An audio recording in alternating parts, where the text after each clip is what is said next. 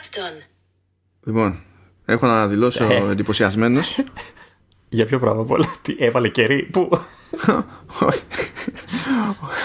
Όχι για το ότι λειτουργήσε το shortcut, αλλά για το ότι χρησιμοποίησα τη φράση και είναι το τηλέφωνο δίπλα στο, στο MacBook και το MacBook κατάλαβε ότι μάλλον δεν έπρεπε. Εγώ ρε εσύ, αλλά έχω καιρό να το. Τα, τα έχω, έχω κρατήσει, ξέρεις, έχω κλειστό το Hey Siri στις περισσότερες συσκευές γιατί μπερδευόταν. Αλλά έχω να το κάνω από εποχές που δεν είχαν πει ότι το έχουν στρώσει. Λες να το ξαναβάλω. Δεν ξέρω, αν και Να το μαλακία βάλω. λέω, γιατί εγώ με T1 ρε, το Hey Siri το υποστηρίζει στο, σε T2 μόνο. Μαλακία λέω. Αυτό ε, εμπλεκό, γιατί γινόταν της πουτάνα. Είχα το iPad, είχα το τηλέφωνο και δεν ήξερα ποιο θα μου απαντήσει τι. Έτσι. Ε, και εγώ έγραφα προχτές, ναι, χτες έγραφα, όχι, ναι, προχτές έγραφα με το Σταύρο Showrunners και πραγματικά ούτε που ξέρω τι είπα και ξύπνησε η Siri στο τηλέφωνο αλλά δεν με συγκλώνησε τόσο αυτό, με συγκλώνησε το ότι όχι απλά ξύπνησε αλλά κατάλαβε ότι ψάχνω κτέλ και μου βγάλε αποτελέσματα αναζήτησης για κτέλ Καλά, εσύ θα έχεις πολύ πλάκα με το ρολόι, έτσι, που δεν χρειάζεται καν ε, Hey Siri, το κάνεις με την κίνηση. και έτσι εντάξει. Μακτέλ. Άλλες φορές το παιδί μου ξέρεις, ενεργοποιείται και σου λέει δεν κατάλαβα ή περιμένει τέτοιο ξέρω εγώ. Αλλά ίσως να μετρώει και το, το, το καινούριο τηλέφωνο. δηλαδή, Γιατί το παλιό ήταν πιο αργό στο, να- ξέρεις, να- στο να αντιδράσει γενικά και σε αυτό, ενώ το καινούριο είναι πιο σβέλτο. Οπότε καταφέρνει να χρησιμοποιήσει πιο γρήγορα τη φαντασία του, ρε παιδί μου. και κάπως έτσι ξεκινάει το επεισόδιο Όντως. Ναι, όντως απροειδοποίητα έτσι το επεισόδιο 103 του, του Commando S. Ε, εντάξει λοιπόν, είναι η δεύτερη φορά που το κάνεις αυτό, έτσι. ναι, αλλά worth it, worth it, Λεωνίδα. worth it.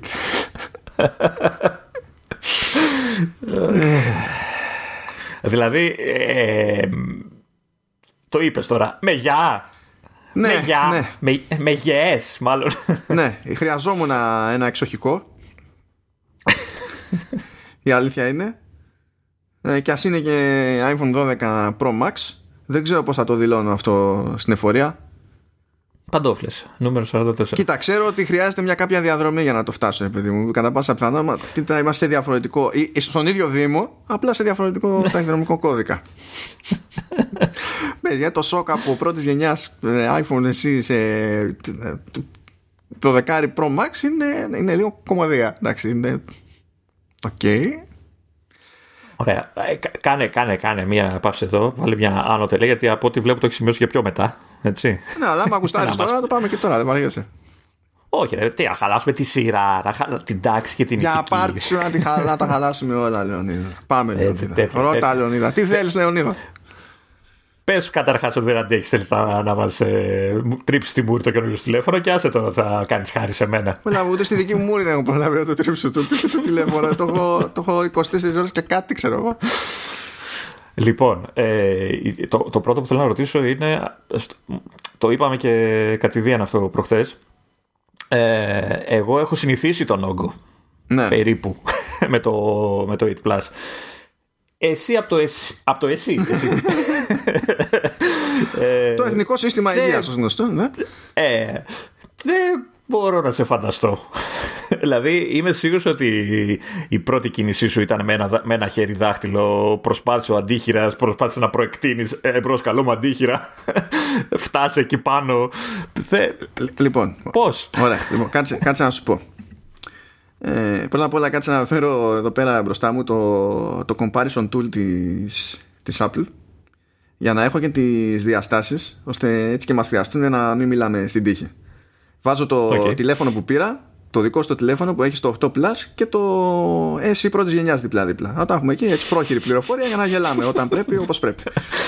Λοιπόν, θα σου πω μια ιστορία. Χτες ξυπνάω ξεκινάω τις δουλειές μου και σε κάποια φάση έρχεται ένα mail και λέει ναι κοιτάξτε να δείτε έχουμε ένα MacBook Air με M1 για δοκιμή Ε, αλλά πρέπει να έρθετε να το παραλάβετε εσείς οκ πακέτο το βλέπω λίγο εξόρμηση πάω στο γύρισμό δυστυχώς δηλαδή μου όταν παρέλαβα το κυβωτιάκι διαπίστωσα ότι έτσι όπως είναι ρε παιδί μου γιατί είναι η συσκευασία κανονικά του MacBook αλλά έχει και, τη, και την κούτα της αποθήκης. Ναι, η οποία ναι, δεν είναι ναι. τεράστια, αλλά δίνει όγκο, ρε παιδί μου. Και ενώ δεν, δηλαδή, αυτό δεν το είχα υπολογίσει, και ενώ ήξερα ότι το MacBook Air με τη συσκευασία του για το ράφι θα χώραγε στο backpack, αυτό δεν χώραγε. Οκ. Πράγμα που σημαίνει ότι είχα κουβάλιμα στο ένα χέρι. Ό,τι και να έχει, όπως και να έχει, είχα πιασμένο το ένα χέρι. Και όπως αντιλαμβάνεσαι, Λεωνίδα, συνδυάστηκαν τα εξής ωραία μαγικά σενάρια. Ό,τι είχα να κάνω με το τηλέφωνο, το Pro Max, έπρεπε να το κάνω με το ένα χέρι στη διαδρομή. Και ταυτόχρονα δεν μπορούσα να χρησιμοποιήσω Face ID γιατί ήμουν με μάσκα.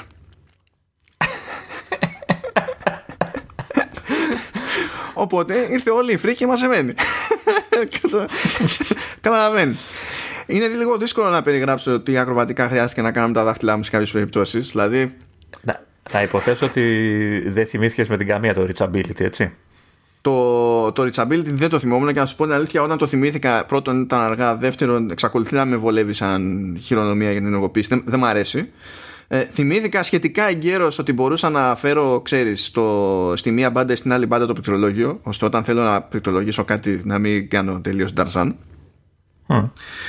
Αλλά σε κάποια φάση χρειάστηκε ξέρω εγώ να αλλάξω γλώσσα και το σχετικό το πλήκτρο σε αυτά τα τηλέφωνα δεν είναι. Είναι από κάτω. Είναι, είναι, είναι, είναι, Είναι- είναι από κάτω. Και κρατάω με το δεξί το τηλέφωνο και έκανα μια μανούβρα εκεί περίγει με το χέρι μου και σκέψου τώρα ότι όλα μου τα δάχτυλα ήταν κάτω από το τηλέφωνο έτσι, από την, στη, στην πλάτη ξέρω εγώ. Ναι, ναι. Και έσπρωχνα με το μικρό δαχτυλάκι να κάνει γύρα από την άλλη μπάντα του τηλεφώνου και να πατήσει το, το, το below. Συγγνώμη, ποιο είναι το gesture για σε αυτά τα τηλέφωνα, γιατί στο δικό μου είναι, νομίζω κάνεις double tap το, το, το, το πλήκτρο, το home button. Και κάτσε για το. Α, ε, εδώ- Για το ε, disability, Ναι, εδώ το πέρα disability. υπάρχει μπαρίτσα κάτω και στην ουσία κάνει σαν ένα πολύ σύντομο, πολύ μαζεμένο swipe up, αλλά διπλό. Κάνεις pop up Α, α, αυτό είναι λίγο περίεργο. ναι. και το Όντως. ενεργοποιείς. Δηλαδή, μετράει και δεν μετράει σαν swipe. Δεν έχεις να, κα- να κάνεις κάποια διαδρομή της προκοπής. Απλά νομίζω ότι με απλό double tap δεν μου το, δεν μου το έβγαζε. Δηλαδή, ας, το, ας δοκιμάσω τώρα τη, τη θεωρία μου. Γιατί, εντάξει. Σου έχω πει πόσο, πόσο χαίρομαι που σκάει κάτι, έρχεται η ειδοποίηση, λέω όχ, γυρνάω, κοιτάζω το τηλέφωνο και μέχρι να πω το όχ, κοιτώντας το τηλέφωνο, έχει ξεκλειδώσει το τηλέφωνο. Αυτό ήθελα. Γι' αυτό λέω. αυτό λέω τόσο καιρό. Για face ID. Αυτό ήθελα. Έτσι, δηλαδή, απ- Απλά πράγματα, δεν καταλαβαίνω τι γίνεται. Το, το ότι σκάει η ειδοποίηση και τη βλέπεις κιόλας Καλά, ναι. και φαίνεται. και φαίνεται είναι κάτι άλλο. Ξέρε, Τώρα είναι στη φάση θες, θες δεν θες, θα δεις. Έτσι, έτσι. Αφού είναι ολόκληρο. Η άλλη μου καλύτερο. ερώτηση είναι πώς κατάφερες και πήρες άσπρο; Τι άσπρο, ε, καημένε. Τι άσπρο, το graphite πήρα. Ουστ. και πήρα και ε, μπλε θήκη σιλικόνης με MagSafe και έχω να πω ε, να περιγράψω μια άχρηστη χαριτομενιά για την οποία είχα ακούσει αλλά τώρα τη βλέπω και γίνεται ε, όταν βάζεις το τηλέφωνο στη θήκη και καταλαβαίνει το MagSafe καταλαβαίνει, ανοιχνεύει και το τι χρώμα έχει η θήκη και σου εμφανίζει το, για λίγο τον αντίστοιχο δακτύλιο στην οθόνη στο χρώμα της θήκης Μάλιστα. Εντάξει, κάτι τέτοια τα κάνουν ε, σε πολλά σημεία. Και νομίζω ότι το ίδιο γίνεται και στη φόρτιση. Δηλαδή, αν είχα πάρει φορτιστή MagSafe και το έβαζα πάνω, ο δακτύλιος που θα μου βγάζε για να βλέπω την πρόοδο και καλά θα ήταν στο χρώμα της θήκης. Ή αντίστοιχα θα ήταν στο χρώμα του τηλεφώνου. Α, αυτό το έχω. Η, πρω- η πρώτη φορά που παρατήρησα ότι κάνουν κάτι τέτοια ήταν ε, όταν άναψα. Ε, νομίζω, ναι, από το 4 στο 5S όταν είχα πάει, το 4 ήταν μαύρο, το 5S ήταν λευκό ε, και έκανα boot ξέρω, στο καινούργιο κινητό και συνειδητοποίησα ότι το boot screen είναι λευκό. Επειδή είναι λευκό το κινητό. και είναι με μαύρο μιλαράκι, ενώ στα μαύρα κινητά είναι μαύρο με άσπρο. Ναι, ναι. ναι. Πάντως, για να πούμε για τον Boy γενικά σε σχέση με το, με το δικό σου. Καλά, σε σχέση με το. Εσύ είναι, είναι πραγματική κομμωδία. Το, το συζητάμε. Αμ, αλλά ας πούμε σε ύψος, εκεί είναι η μεγαλύτερη διαφορά. Είναι 2,4 χιλιοστά ψηλότερο.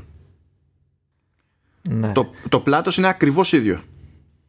Βέβαια, παρόλο που ο όγκος είναι πάνω κάτω ο ίδιος, ε, στο reachability ε, έχει μια, ένα, ένα βαντάζ το δικό μου γιατί έχει πιο μικρή οθόνη. Έτσι, είναι πιο κοντή η οθόνη. Ναι, δηλαδή το, ναι. όλο το ύψος ένα είναι οθόνη, εμένα δεν είναι όλο το ύψος οθόνη, έτσι. Τώρα, όταν λες reachability, εννοείς για να αναφέρεις στη λειτουργία ή αναφέρεσαι στη, στο σενάριο, ξέρεις, στο πώς φτάνεις; Στο, στο, στο πώς φτάνεις, ναι, ναι, ναι, όχι ναι. τη λειτουργία ναι, αυτό, ναι. αυτό ισχύει. Ε, ε, αυτό γιατί εμένα έχει, ξέρεις, έχει τα, το πάνω γύσο. Ναι, ξεκινάει από πιο χαμηλά ρε, το γύσο. ε, ε, πλάτος είναι ίδιο με το 8 Plus, ακριβώς ίδιο, είναι 78,1 χιλιοστά. Ε, και για κάποιο άγνωστο λόγο ε, είναι λίγο πιο λεπτό το Pro Max. Αλλά ελάχιστα, δηλαδή το δικό σου είναι 7,5 χιλιοστά και το Pro Max είναι 7,4. Ε, σκοτωθήκατε. ε, βάρος έχεις, γιατί με, αυτό με. Ναι, έχω βάρος. Είναι, είναι πιο βαρύ από το δικό σου. Ε, είναι πιο βαρύ. Ε; Εσύ στα 202 γραμμάρια από ό,τι βλέπω και το Pro Max είναι 228. OK. Okay. Αυτό είναι κάτι που θα ήθελα να με κάποιο τρόπο να μειωθεί. Να σου πω την αλήθεια. Θα μου πεις δεν γίνεται, αλλά ναι. Ε, Λέω να πούμε, το, είναι... το AC ήταν 113. Πήγα double score και κάτι. ε, ε, μα ναι, μα φαντάζομαι ότι και εγώ από 5S σε 8 plus. Έτσι. ναι, ναι, οπότε με φάση. ναι, ε, αλλά το βάρος είναι κάτι που ακόμα δεν με ενοχλεί, το έχω συνηθίσει, αλλά ακόμα ξέρεις, το, το, το νιώθω ρε παιδί, το καταλαβαίνω ότι είναι ένα βαρύ κινητό. Ε, και δεν ξέρω τι θα μπορούσαν να κάνουν. Θα μου πεις από τη στιγμή που έχει όλο τζάμι γύρω πάνω κάτω δεξιά-αριστερά, ναι, είναι, είναι δύσκολο. Είναι για αλήθεια τσάλι. Δηλαδή η μεγάλη ζημιά αυτή είναι. Καλά, προφανώς είναι και η μπαταρία, αλλά η μπαταρία, ξέρεις, δεν μπορείς να πεις να σκάνω έκτος στην μπαταρία. ε, όχι, πόσο πια. Ναι. Οπότε, α, ναι, το οποίο μου θυμίζει. ε, ε, λοιπόν, προφανώς ήμουν σε μικρότερο τηλέφωνο ε, με μικρότερη μπαταρία, με μικρότερη αυτονομία κτλ. Επίσης, ήμουνα σε ένα τηλέφωνο το, το οποίο η μπαταρία είχε μέσα σε όλα και σφυρίξει. Δηλαδή, τώρα που έχει, ναι, τώρα που έχει μείνει off, δεν θα το αχρηστεύσω το τηλέφωνο, αλλά θα το στείλω για να γίνει αλλαγή μπαταρίας και να έρθει στα ίσια του. Γιατί δεν ήξερε πότε θα σου τύχει, το βγάζεις από τη φόρτιση και λέει 100%. Πήγαινε στο διπλανό δωμάτιο, ε, reboot και σου λέει βάλε με στην πρίζα. Έτσι ήταν.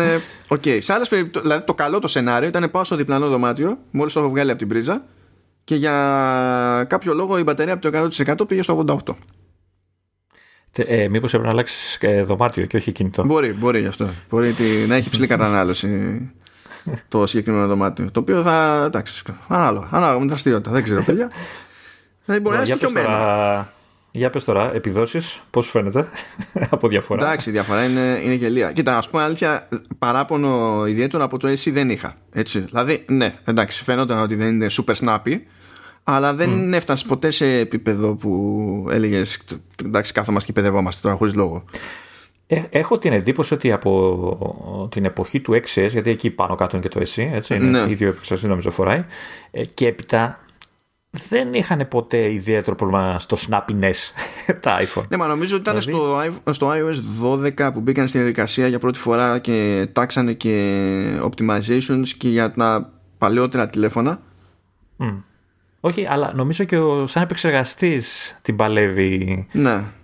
ακόμα. OK, okay, εντάξει, καμία σχέση με τα τωρινά, αλλά ε, δεν σε χαλάει. Ξέρεις τι γίνεται. Είναι, νομίζω ότι παίζει ρόλο αυτό δηλαδή. Το, ο A9 στο τηλέφωνο είναι διπύρινος. Και μιλάμε για φάση όπου δεν υπήρχαν ε, τα λεγόμενα P-cores και E-cores και καλά performance και efficiency. Ήταν δύο και ήταν αξιολογισμού performance cores. Τώρα τα τηλέφωνα που έχουν ε, τους εξαπύρινους αν θυμάμαι καλά έχουν δύο performance core δύο, δύο P-cores και τέσσερις E. Ναι. Οπότε ξέρεις, δεν, προφανώς και υπάρχει διαφορά στην απόδοση και τα λοιπά, αλλά δεν είναι ότι τα νεότερα τηλέφωνα έχουν περισσότερους πυρήνες από τους ζώρικους. Ναι, ναι. Αλλά ε, έχει όμως η, η οικονομική, έτσι, οι μη ζώρικοι πυρήνες, νομίζω είναι αυτοί που θα λειτουργούν πιο πολύ από όλα, γιατί πόσα πια ζώρικα πράγματα θα κάνει ε, ναι, ναι, στο κινητό του μέσα στην ημέρα. Εντάξει, υπάρχουν και άνθρωποι που το λιώνουν, ε, που κάνουν κάποια πράγματα. Αλλά τώρα για Facebook ή για ένα απλό σερφάρισμα ή για ένα βίντεο ή για δεν ξέρω, email και τέτοια, δεν νομίζω ότι θα χρειαστεί εύκολα τους ε, δυνατούς. Όχι, όχι. Και έχουμε πλέον και ως προς αυτό ένα μπούσλα θεωρητικό, γιατί αν θυμάσαι έλεγε ρε παιδί μου για τον M1 ότι οι τέσσερις μικροί πυρήνες είναι χοντρικά στις επιδόσεις του, του διπύρινου MacBook Air του προηγούμενου που τώρα εντάξει δεν είναι ότι είχε την καλύτερη Intel CPU των εποχών έτσι, αλλά τέλος πάντων λες στην τελική ξέρεις ήταν για λάπτοπ το ρημάδι το, το chip. Ε, και επειδή κάτι ανάλογο στο περίπου παίζει και στο τηλέφωνο γιατί οι πυρήνες αυτοί είναι ίδιοι, είναι ίδιοι και σε αριθμό, είναι ίδιοι και σε σχεδιασμό, αλλά τρέχουν λίγο χαμηλότερα σε τέτοιο. Νομίζω είναι 2,84 ενώ ο εμένα είναι στα 3,2 κάτι τέτοιο. Ναι. Προφανώς και μπορείς όλα αυτά τα απλά τα πράγματα να τα κάνεις με αυτούς τους πυρήνες χωρίς να χρειάζεται να δώσεις πόνο με τους με τους υπόλοιπους. Ναι. Το οποίο φυσικά ε, με οδηγεί σε αυτό το σχόλιο που κάνω τώρα μέσω Λαμίας ότι ξαφνικά έτσι, ε, διαπίστωσα ότι η ζωή είναι καλύτερη με αυτονομία μπαταρίας. και, και όχι μόνο αυτονομία και αξιόπιστη μπαταρία. Δηλαδή ότι δείχνει 100 και είναι 100 ναι, ναι, ναι, ναι, Δηλαδή χτες που έκανα ε, ήμουνα για ώρες έξω. Είχα διάφορα πέρα δόθε για, για δουλειές. Και σε όλη τη διαδρομή άκουγα μουσική. Έκανα και τηλέφωνα. Ε, που αυτά και είναι παραπάνω όπως και να το κάνεις. Ε, επίτηδες έβαλα για διαδρομές που ήξερα. Έβαλα απλοήγηση σε χάρτες και τα λοιπά για να καίει παραπάνω. Κανονικά mail, χαμός, ιστορίες, ό,τι να είναι. Και μετά από τόσες ώρες έξω και τόσο, τόσο κάψιμο είχε φύγει το 1 τρίτο της μπαταρίας. OK. Okay. OK, okay. καλή φάση Κοίτα να δεις, δηλαδή ποιος να το πίστευε ότι είναι καλύτερα με αυτονομία, φίλοι. Δηλαδή δεν, ε, δεν ναι, πήγαινε το μυαλό μου. Δεν πήγαινε το μυαλό μου. Το καλό είναι βέβαια ότι η αλλαγή της μπαταρίας είναι εύκολη υπόθεση, έτσι, εντάξει. Και σχετικά αυτή είναι στα κίνητα. Ναι, αυτό είναι. Ε, τώρα... Αν και νομίζω είναι λίγο, είναι λίγο πιο ακριβή στα κινητά με Face ID από τα παλιότερα, αλλά δεν ξέρω αν έχει διορθωθεί αυτό, αν έχει σιώσει αυτό. Μα είναι και μεγαλύτερες μπαταρίες πια μου, ε. Ναι, ναι. Δηλαδή στα εργατικά νομίζω δεν έχουν ρόλο. Δεν ξέρω αν είναι πιο δύσκολο να, να χωθούν κιόλας αυτό. Αν είναι πιο δύσκολη διαδικασία. Ξέρω να ανοίξεις τηλέφωνο. Πα, αυτά είναι, αν... είναι αρκετά αυτοματοποιημένα. Δηλαδή τα, τουλάχιστον τα επίσημα service έχουν μηχάνημα για αυτή την ιστορία. Mm, Δεν είναι ότι mm. βγάζουν σφυρίκα λέμε και παλεύουν. Με τα γατσαπιδάκια και. ναι. Οπότε εντάξει, ξέρω. Αλλά ναι, έκανα και τη. Εντάξει, έκανα και μια κλίση με FaceTime στο, στο Λεωνίδα. Του λέω Λεωνίδα. Πάλι εγώ την πλήρωσα. Πάλι είδα τη φάτσα. Λεωνίδα, είμαι στο σωστό σάπιο μέρος με το σάπιο φωτισμό κτλ. Και, και guess what, φαίνομαι. ναι, αυτό είναι από τα μειονεκτήματα του κινητού. Εντάξει, στη συγκεκριμένη περίπτωση, για το συγκεκριμένο άτομο. Εντάξει, κατά τα άλλα όμως μπορείς να πεις ότι είναι σαφής βελτίωση. Γενικό. Και να γυρίσω στους πυρήνες, ο, ο, ο μόνος, ο μόνος, ένας από τους βασικούς λόγους που μπορεί να χρησιμοποιήσει κάποιος τους δυνατούς πυρήνες είναι η φωτογραφία, έτσι και το βίντεο. Ναι. Κυρίως το βίντεο. Καλά, ε, εκεί εδώ δίνουν είπες... πόνο όλα μαζί παρέα βασικά. Είναι ναι. CPU, ναι, GPU, ε... Neural Engine, ISP, ξεσκίζονται όλα. Ε, ναι, εντάξει. Δεν ξέρω, επειδή έχεις και ένα background φωτογραφικό, έτσι. Ε, για πες, έπαιξες με το, τον αισθήρα, γιατί έχω διαβάσει κείμενα ε, λίγο ανάμεικτα. Δηλαδή του, του στυλ ε, ότι ξέρετε τι σε σύγκριση με το Pro, όχι Max, που έχει πάλι ε, τους τρεις, τι, τους τρεις φακούς, αλλά υποτίθεται το Max έχει πιο μεγάλους φακούς και αυτά. Η διαφορά στο μέγεθος δεν έχει τόση επίπτωση, ας το πούμε, επίδραση στην ποιότητα της φωτογραφίας ναι, όλα, που τραβάει κάποιος. Όλο, όλο αυτό είναι λάθος. Το ξέρω, όχι. Ε, σου λέω, έβλεπα πράγματα, ξέρεις, ε, είχε τράβαγε ο άνθρωπος, ξέρω εγώ, βίντεο ή ο δεν ξέρω εγώ τι, ναι. ε, και δεν έβγαζε διαφορές. Ε, το ίδιο και με την σταθεροποίηση που νομίζω είναι διαφορετική στο Max από το απλό Pro. Είναι. Ναι, καλά. Η σταθεροποίηση σαν αποτέλεσμα δεν πρέπει να έχει καμιά σοβαρή διαφορά. Δηλαδή το ότι αλλάξανε ναι. τρόπο σταθεροποίησης σε αυτή την περίπτωση. Πρέπει να ήταν από ένα σημείο και έπειτα και αναγκαιότητα. Δηλαδή, επειδή μεγάλος αισθητήρας, μπορεί και πολύ απλά να ήταν πιο πρακτικό να κουνάς τον αισθητήρα ναι. από το να κουνάς το μεγαλύτερο φακό. Εντάξει, εννοείται ότι διάβασα και κείμενο που έλεγε ρε παιδιά, εντάξει, εννοείται ότι έχει διαφορά το μέγεθος του φακού, ειδικά όταν τραβάς ε, νύχτα, έτσι, σκοτάδια και τέτοια. Ναι, ναι, ναι. Ε, οπότε εκεί δείτε το, μην το βλέπετε, γιατί οι περισσότεροι είναι όντως τραβάγανε μέρες. Ναι, όταν τραβάς μέρα, όταν τραβάς μέρα με ωραίο φωτισμό και ελεγχόμενο φωτισμό κτλ., σχεδόν οτιδήποτε μπορεί να βγάλει αποδεκτή φωτογραφία. ε, δεν φαίνονται εκεί τα, τα κότσια. Αλλά όταν θα πας σε πιο χαμηλό φωτισμό, ακόμα ας πούμε και, σε, και με night mode, έτσι, ε, μπορείς να τραβήξεις υποσυνθήκη την ίδια φωτογραφία με το Pro και με το Pro Max. Αν όμως ε, πας να τραβήξεις με Pro, θα σου πει ξέρω εγώ ότι πρέπει να κρατήσεις, τώρα λέμε σε λίγο μυστήριες συνθήκες, έτσι, πρέπει να κρατήσεις ναι. σταθερό για το night mode το τηλέφωνο για 3 δευτερόλεπτα. Και, ή 2 δευτερόλεπτα ξέρω εγώ. Και στο Pro Max θα σου πει πρέπει να το κρατήσεις σταθερό για ένα. Αυτό είναι μεγάλη διαφορά. Αυτό είναι μεγάλη διαφορά για ποιο λόγο. Αν είσαι τρίποδο, δεν σε ενδιαφέρει. Απλά έχεις, στη μία περίπτωση χάνει λίγο χρόνο παραπάνω από τη ζωή σου. Αν είσαι στο χέρι όμως, στη μία περίπτωση υπάρχει τρόπος, υπάρχει ελπίδα με το χέρι να βγάλεις κάτι το οποίο να είναι usable. Να μην είναι κουνημένο δηλαδή, ας πούμε. Βέβαια και κουνημένο να είναι τουλάχιστον να μην είναι τέρμα Θεού. Γι' αυτό λέω usable και δεν λέω απαραίτητα, ξέρεις, legit φωτογραφία. Αλλά άμα πρέπει να μείνεις σταθερός και καλά με το χέρι για 3 δευτερόλεπτα στο, στο Pro, απλά θεωρείς ότι ε, δεν αξίζει ούτε, ούτε η προσπάθεια που θα κάνεις. Δηλαδή δεν, δεν υπάρχει ελπίδα η φωτογραφία που να χρησιμεύσει σε κάτι. Χωρίς night mode, πώς θα πάει στο σκοτάδι; Δηλαδή, ε, αν θυμάμαι καλά, το night mode είναι λίγο. Να το πούμε ψεύτικο το αποτέλεσμα, λίγο μη ε, Βγάζει μεν, βοηθάει εννοείται σε φάσεις, αλλά όταν θες, ξέρεις, ε, πιστότητα της εικόνας, χωρίς υποβοήθηση έχει διαφορά ο φακός, ο, ο μεγάλος. Ναι, ο, βασικά κοίτα, όταν έχεις μεγαλύτερο αισθητήρα, πάντα έχει διαφορά. Είναι αδύνατο να μην έχει. Mm. Σε τέτοιο σενάριο λέμε έτσι. Είναι αδύνατο να μην mm. έχει. Είναι, είναι physics. Δηλαδή δεν υπάρχει τρόπος να βάλεις μεγαλύτερο αισθητήρα σε ένα, σε ένα μέρος και να πεις ότι εδώ στη συγκεκριμένη περίπτωση αποφασίζω ότι ε, ο τρόπος με τον οποίο λειτουργεί το φως στη φύση πάβει να ισχύει. Δεν παίζει εκτός αν κάνεις άλλη βλακία ρε παιδί μου και στην ουσία ξέρεις περιορίζεις εσύ με, κάτι, με κάποιον άλλο τρόπο το φως που πηγαίνει στον αισθητήρα οπότε χάνεις το πλεονέκτημα που θα είχε ξέρω, ναι. σε αυτή τη, την περίπτωση. Αυτό που ισχύει γενικότερα έτσι είναι ότι επειδή δεν έχουν αλλάξει στην ουσία αισθητήρες ε, στους άλλους στη... πίσω από τους άλλους φακούς εντάξει αυτή είναι πιο σάπια έτσι όπως ήταν δηλαδή είναι μία ή άλλη ε, νομίζω στη μία περίπτωση έχουν περάξει λίγο το φακό, αλλά εντάξει και δεν χάθηκε ο κόσμος. Ε, λένε κάποιοι για, την παρα, για παραμόρφωση σε ultra wide που ισχύει, γιατί η ultra wide γενικά είναι δύσκολο να μην έχουν παραμόρφωση.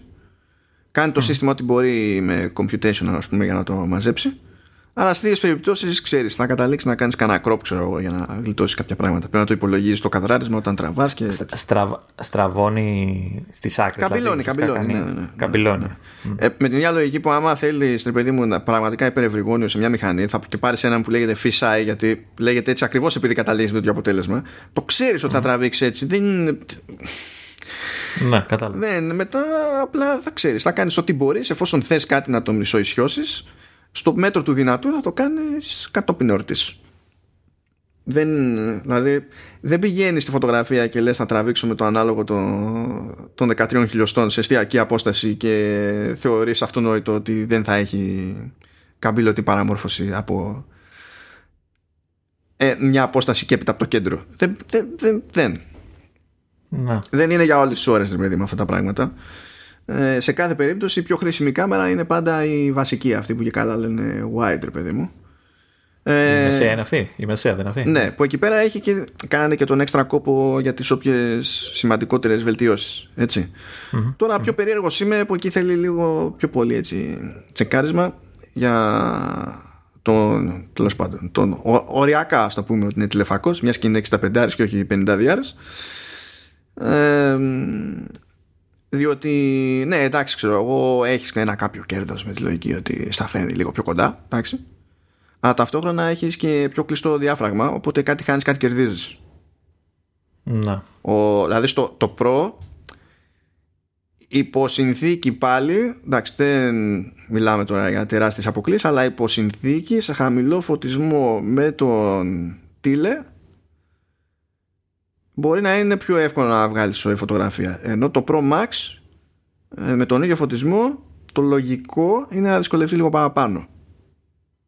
Ναι. Όχι στην εστίαση, γιατί εντάξει, για τέτοιες περιπτώσεις χρησιμοποιούν το LiDAR για να εστιάσουν. Εντάξει, αλλά λέμε τώρα για το, το, ίδιο το τράβηγμα της φωτογραφίας και το τελικό αποτέλεσμα, ρε παιδί μου. Α, τώρα που πες LiDAR, είδες κάτι, είδες εκεί διαφορά; Από ό,τι έχω καταλάβει, βοηθάει πολύ στην εστίαση ε, ναι. στα σκοτάδια. Ναι, ναι, ναι. Γιατί δεν ψάχνει ε, φως η κάμερα για να. Δεν ψάχνει κάποιο φως από το περιβάλλον η κάμερα τέλος πάντων για να εστιάσει. Οπότε πας και εστιάζεις μπαμ.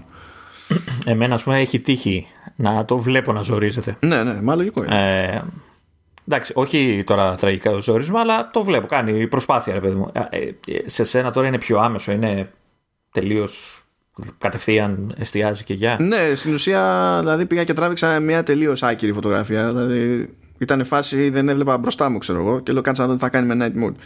Και δηλαδή πριν πάω να τραβήξω το καρέ, αυτό πριν με απασχολήσει καν ρε παιδί μου, του είχε εστιάσει εκεί πέρα, ήταν φάση κουμπλέ. Δεν χρειάζεται να κάνω κάτι. Να του πω ότι εντάξει, ας πατήσω εδώ για να καταλάβει ότι πρέπει να εστιάσει εκεί και να το βοηθήσουμε λίγο το πράγμα. Τίποτα, στην κοσμάρα ήταν αυτό. Εκεί είναι, είναι μια αθόρυβη λειτουργία αυτή, ρε παιδί μου. Δεν είναι κάτι που κάνει συνειδητά. Αλλά σε τέτοιο περιβάλλον, ε, δηλαδή σε χαμηλό φωτισμό και τα λοιπά, είναι, είναι σαφής η βοήθεια. Που είναι και, είναι και λογικό. Εντάξει. Κάτι που θα ήθελα να είναι διαφορετικό βέβαια στο, τουλάχιστον στην εφαρμογή της Apple σε αυτή την περίπτωση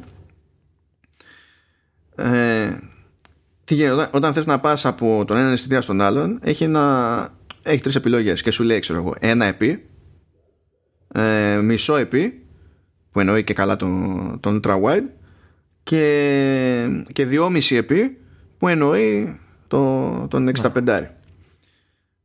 Μπορείς όμως να κρατήσεις πατημένο εκεί να σου βγάλει ένα δακτύλιο που σου δίνει το περιθώριο να πας τσούκου τσούκου σε όλο το εύρος από το ένα άκρο στο άλλο άκρο προφανώς σε κάθε ενδιάμεσο βήμα από αυτά τα τρία stop, τρία stop από αυτούς τους τρεις προορισμούς ας το πούμε έτσι ναι. από αυτές τις αιστειακές αποστάσεις στην ουσία να είναι digital zoom Νομίζω αυτό το κάνει, το κάνει και το δικό μου. Ναι, ναι. Αυτό, δεν έχω πρόβλημα με αυτό. Καλά κάνει ο okay, κομπλέ. Θα ήθελα όμως έτσι όπως είμαι και χρησιμοποιώ το δακτύλιο όταν φτάνω σε εστιακή απόσταση που είναι η φυσική του αβ γ φακού να έχει taptic feedback ώστε να το καταλαβαίνω με σιγουριά χωρίς να πρέπει να κοιτάξω την οθόνη. Ναι, κατάλαβα τι λες. Να κάνει ένα τάκ, παιδί μου, ότι ναι, στο σημείο. Ναι. Θα το ήθελα αυτό ώστε στα τυφλά να παίζω εγώ υποτίθεται με το, με το zoom αλλά χωρίς να πρέπει να κάνω έξτρα κίνηση αν φτάσω από τον έναν φακό στον άλλο φακό να είμαι σίγουρος ότι έφτασα αυτό είναι ένα έτσι για την ιστορία που πρόλαβα τέλος πάντων να πω ότι καλή φάση θα ήταν να είναι έτσι ε, βίντεο, τράβηξες τίποτα; Δεν έχω προλάβει τίποτα να τραβήξω βίντεο θα τραβήξω όμως βίντεο διότι ποιος καλύτερος τρόπος να αισθανθεί άσχημα το δικό μου MacBook Pro και να αισθανθεί μάγκας το MacBook Air της δοκιμής από το να τους πετάξω 4K60 με Dolby Vision και να τους βάλω να κάνουν transcode. Εντάξει. Δεν ξέρω τώρα ποιες είναι οι πιθανότητες απλά να καεί το MacBook το δικό μου. θα, θα, ήταν, θα ήταν ωραίο να τραβάσει και βίντεο την ώρα του transcode όπως κάνουν τα τεστ τα διάφορα για να δούμε και το συγκριτικό στην ταχύτητα. Ε, και, να το ανεβάσουμε, και να το ανεβάσουμε κιόλας. επειδή είναι τέτοιο, επειδή είναι δεκάμπιτο το, το βίντεο που τραβάει σε αυτή την περίπτωση το, το τηλέφωνο το MacBook θα το κλαίνει ρέγγες δηλαδή πραγματικά θα το κλαίνει ρέγγες τραβάει δεκάμπιτο 4-4-4 που τι σημαίνει αυτό τώρα θες να μάθεις δηλαδή δεν είμαι σίγουρος ότι θέλω να μάθω. Το έχω δει σαν νούμερο. ναι, ναι. Έτσι να το πω τελείως. Να το πούμε έτσι, γυφτικά. Το... Μ' αρέσει που με ρωτάς, αυτά το πεις μου. Ε, εντάξει. θα προσπαθήσω να το πω να το κάνω έτσι γουτσου γουτσου. Δεν θα το κάνω πολύ νιανιά. Αυτά τα 4-4-4, ε, τα νουμεράκια αυτά τέλος πάντων, αντιστοιχούν σε κάποια στοιχεία του σήματος. Ξέρω εγώ, είναι η φωτεινότητα. Είναι... Δεν έχει σημασία τι είναι. Είναι τρία, τρία διαφορετικά στοιχεία του, του σήματος. Αυτά τα διαφορετικά μπορούν να συμπιεστούν. Δηλαδή δεν μιλάς για pixel, ξέρω εγώ. Μιλάς για τη φωτεινότητα. Αλλά υπάρχει τρόπος να το συμπιέσει αυτό το πράγμα. Ή να μην το συμπιέσει. Ε, όσο πιο μικρός είναι ο αριθμός εκεί πέρα, τόσο πιο συμπιεσμένο είναι. Και όσο πιο μεγάλος, τόσο πιο ασυμπίεστο. Οπότε το 4-4-4 σχέση με το 4-2-0, ξέρω εγώ, μπορεί με ίδια ανάλυση, με ίδια. Ό,τι τα πάντα όλα, κατά τα άλλα, να καταλήξουν σε τελείως άλλο όγκο αρχείου. Ναι. Και είναι άλλη πολυπλοκότητα, άλλο το βάρος κτλ. Και έχει πλάκα, διότι γι' αυτό πηγαίνεις και βλέπεις στις ρυθμίσεις της κάμερας, ξέρω εγώ, και πας να τραβήξεις 4K 30 και νομίζω ότι σου λέει το, το κάθε λεπτό είναι 180, λεπτά, 180 MB Και μόλις πας 4K60, επειδή γυρνάει και στο δεκάμπιτο, μέσα σε όλα, δεν είναι το διπλάσιο. Δηλαδή 4K αλλά διπλάσια καρέα αντί για 180-360 σου λέει 440 το λεπτό. Γιατί γράφει άλλος. Και έτσι είναι ακόμη χειρότερη η φάση, ρε παιδί μου, ακόμη πιο γάιδουρη το πράγμα. Και ναι, θα κάνω επίτηδες κάτι τέτοια τραβήγματα και για να νιώσω εκεί με το τηλέφωνο ότι παίζει, αλλά και για να ζωρίσω τα μηχανάκια. Επίσης, αυτό το επεισόδιο θα μονταριστεί στο, στο MacBook Air με εμένα, στο Logic Pro, για να ξενερώσω κι άλλο. Και αύριο θα πάει να πάρει. και ναι, θα έχω πιο συγκεκριμένες εντυπώσεις τέλος πάντων για πραγματάκια. Ε... Εγώ να σου, να σου θυμίσω να κοιτάξεις πριν κάνεις οτιδήποτε το λογαριασμό της τραπέζης σου. Καλά, αυτός είναι καταστραμμένος έτσι κι αλλιώς. και έχουμε και κρεμότητα έτσι. Ακόμη δεν, μου, δεν έχω παραλάβει PlayStation 5. Ακόμη έχω το υπόλοιπο της χρέωσης εκεί πέραν της προκαταβολής. Άστο, άστο, κλάφτα. Κλά, κλάφτα. Α, στο, στο, στο MacBook Air δεν έχω προλάβει πραγματικά να κάνω σχεδόν τίποτα. Είναι στη φάση που κατέβηκαν όλα τα δεδομένα μου από iCloud και κατεβάζω εφαρμογές κτλ. Ε, εφαρμογές που είναι native ε, ναι. άσχετα με το πόσο ζώρικες είναι ή δεν είναι εφαρμογές που δεν είναι native για να δω σε, σε ροζέτα και ψάχνω και καμιά ύποπτη εφαρμογή που να είναι από iPhone για να δω ξέρεις τέτοια να προλάβω να δοκιμάσω mm. τι είναι γιατί δεν έχω πολύ χρόνο με το μηχάνημα ε, οπότε καίγεται σε αυτό το mode αυτή τη στιγμή αλλά αυτό πρόλαβα και είπα στο Λεωνίδα ε, εκτός ότι τα κάνει όλα αυτά και ε, το σασί μένει σε χαμηλότερη θερμοκρασία από το MacBook μου γιατί το MacBook μου ξέρω ότι σε όλο αυτό το σενάριο που περιέγραψα προσπαθεί να κατεβάσει γκίκα από εδώ, γκίκα από εκεί, να κάνει upload, ε, να ψάχνω πράγματα ε, στο App Store κτλ. ναι, δεν είναι ότι θα φτάσει τέρμα Θεού, αλλά θα, θα, θα, ξέρω, θα ακούσω τις ψύκτρε. Δηλαδή, και ξέρω επίσης ότι και με τις ψύκτρε, δηλαδή και με τα ανεμιστηράκια να κάνουν το κουμάντο τους, ξέρω ότι πάνω από το πληκτρολόγιο που εκεί πέρα είναι η μητρική, είναι και touch bar και τέλος πάντων τραβάει και θερμότητα το αλουμίνιο, ξέρω ότι άμα είναι εκεί πέρα ε, θα ψιλοκάψει. Εδώ είναι φάση ε, δεν είναι κρύο το αλουμίνιο στο, στο Mac Αυτό, φάση δεν είναι κρύο είναι, είναι σε ευχάριστη θερμοκρασία μπορώ να το, να το αγγίζω και τώρα που είναι ε, χειμώνας και να μην αισθάνομαι άσχημα αυτό ε, Έχω μια περίεργα να τα δω, ειδικά το Air, πώς θα πηγαίνει το καλοκαίρι εδώ στην Ελλάδα, πούμε, με τα σαραντάρια. Αν θα ζορίζεται παραπάνω. Θέλω να το. Εντάξει, λογικά θα κάνει throttle νωρίτερα, ρε παιδί μου. Ναι. Αυτό. Εντάξει. Αφού δεν μπορεί να κάνει κάτι άλλο, ξέρεις, μπορεί να ανεβάσει τροφές σε κάτι άλλο. Okay. Αλλά αυτό που είναι, όντως το έχω ακούσει αυτό. Και ήθελα, αυτό πρόλαβα και το έκανα μία γρήγορη και το έλεγα και στο Λεωνίδα πριν αρχίσουμε να γράφουμε. Πάω και κάνω αλλαγή ανάλυση στο monitor. Πάρτε αυτό που ξέρετε ότι συμβαίνει όταν, αλλάγε, όταν αλλάζετε ανάλυση. Αυτό που κάνει fade in, μετά κάνει fade out. Μάλλον κάνει fade out και μετά fade in και σας ρωτάει αν θέλετε να κρατήσετε την ανάλυση, ok, είναι κομπλέ όλα κτλ. Δεν ισχύουν αυτά σε εμένα. Κάνεις κλικ την άλλη ανάλυση και η οθόνη κάνει παπ στην νέα ανάλυση. Δεν έχει ούτε transition, ούτε animation, ούτε fade out, fade in. Είναι ότι κάνεις ένα κλικ και είναι σαν να γύρισες διακόπτη και ξαφνικά είσαι σε άλλη ανάλυση.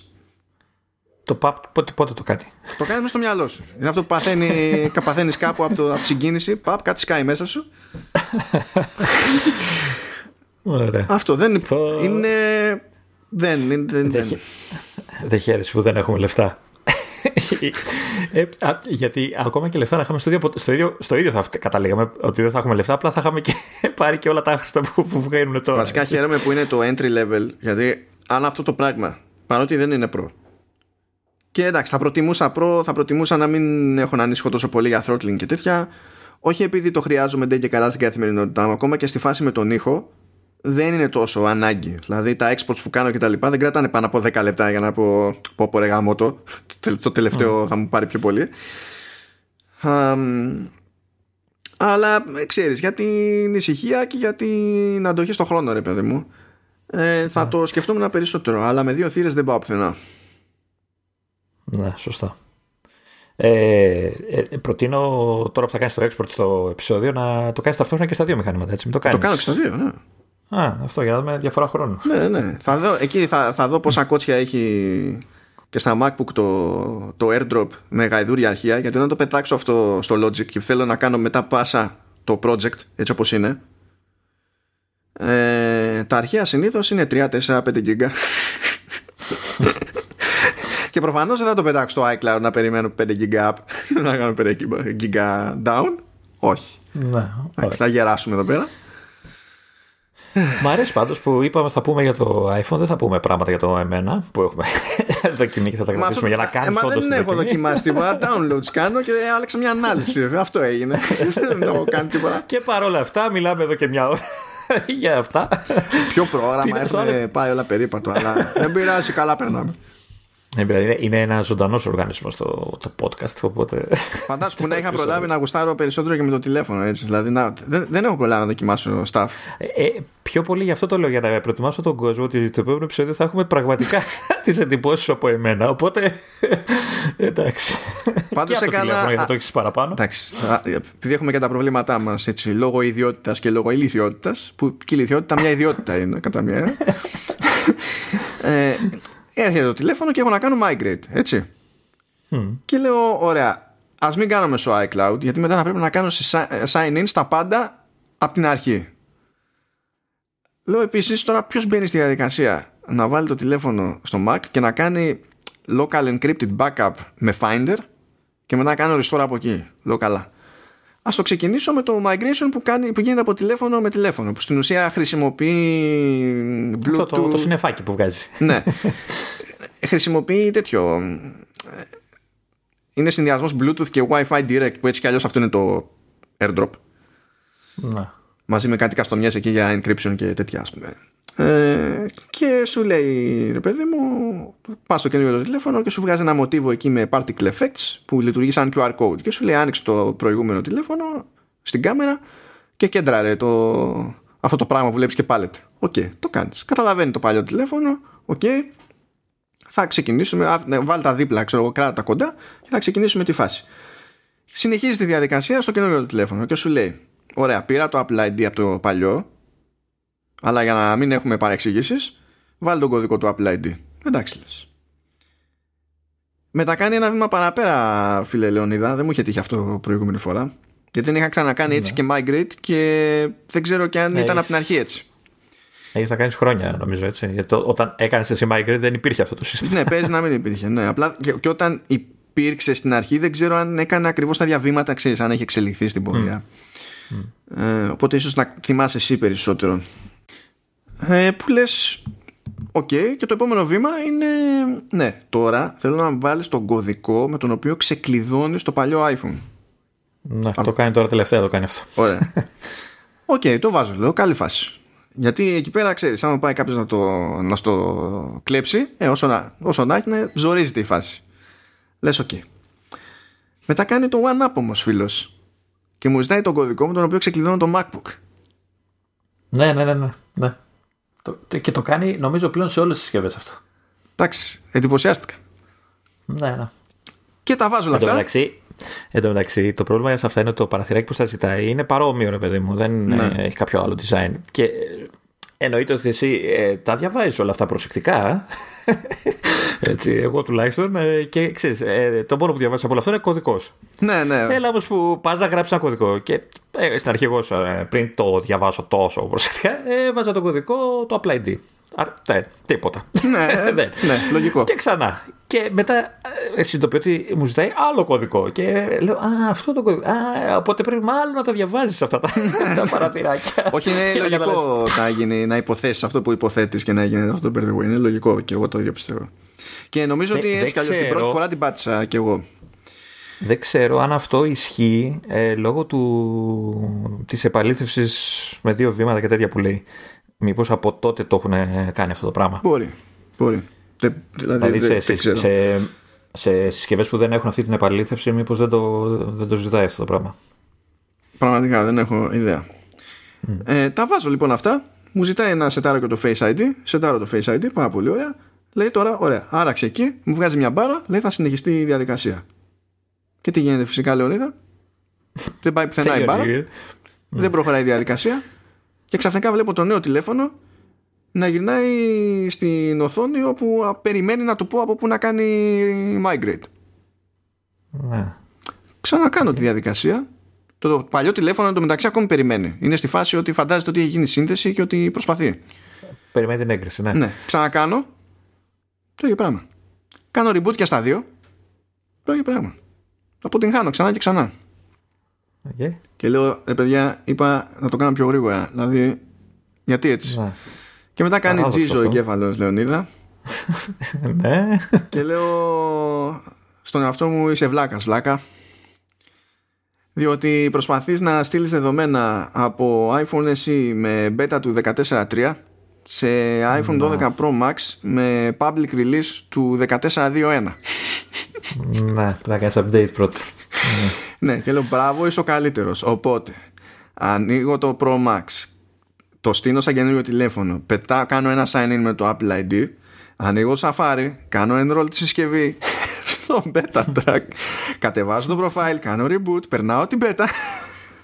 Θα κάνω restore to factory defaults ξέρω εγώ τα σβήνω όλα. Ξεκινάω ξανά τη διαδικασία και μετά από 10 λεπτά ήταν έτοιμο το migration. Ναι. Οκ. Θα μπορούσαν βέβαια να το ενσωματώσουν αυτό. Δηλαδή, αφού από τη στιγμή που βλέπει ότι το παλιό τηλέφωνο είναι σε beta, να, να κάνει ένα βήμα παραπάνω, ρε παιδί μου, και να κάνει update μόνο του. Να σου πει ότι πρέπει για να γίνει όλο αυτό πρέπει να κάνει update. Το κάνει, ξέρεις. Καλά, να το κάνει μόνο του χωρίς να εγκαταστήσει. ξέρεις, Να, να έχουν μηχανισμό για να εγκατασταθεί αυτόματα beta profile το κόβω χλωμό. Αλλά να το παίρνανε λίγο χαμπάρι και να σου λέγανε ότι τουλάχιστον δεν γίνεται να μεταφέρεις. Έχεις, ξέρεις, από νεότερη σε παλαιότερη έκδοση, ώστε να υποψιαστείς το υπόλοιπο. Ε, πιστεύω θα μπορούσαν να κάνει το, τον κόπο. Αλλά ναι, περιπέτειες, περιπέτειες, περιπέτειες. Και αφού έχουμε σκίσει Οπότε- την κλασική ροή, ναι, για πες. Κα, καταλήγουμε σε αυτό που, με το οποίο ξεκινήσαμε. Μέγες! Ναι. Κα, καλό. Τι τη λέμε, καλοτάξιο, καλοφόρετο. Όχι. καλό. Καλό. Μια και είπες καλοφόρητο, έτσι, δηλαδή, ε, ενθουσιασμένος διαπίστωσα ότι χωράει στις τσέπες μου. Πώς γίνεται, τι τσέπες έχεις, ρε φίλε, γιατί εμένα δεν χωράει. Εντάξει, δεν ξέρω τι μοντελάκι πηγαίνεις και ψωνίζεις εσύ για να είσαι σένιος, αλλά εγώ που είμαι πιο χυμαδιός, Όχι. φίλε, χωράνε. Χω- χωράει, ρε παιδί μου, αλλά είναι και ρούχα που θέλει μια στρατηγική προσέγγιση για να το χωρέσεις. αλλά εντάξει, όχι, εντάξει, δεν είχα ποτέ ιδιαίτερο πρόβλημα με αυτό.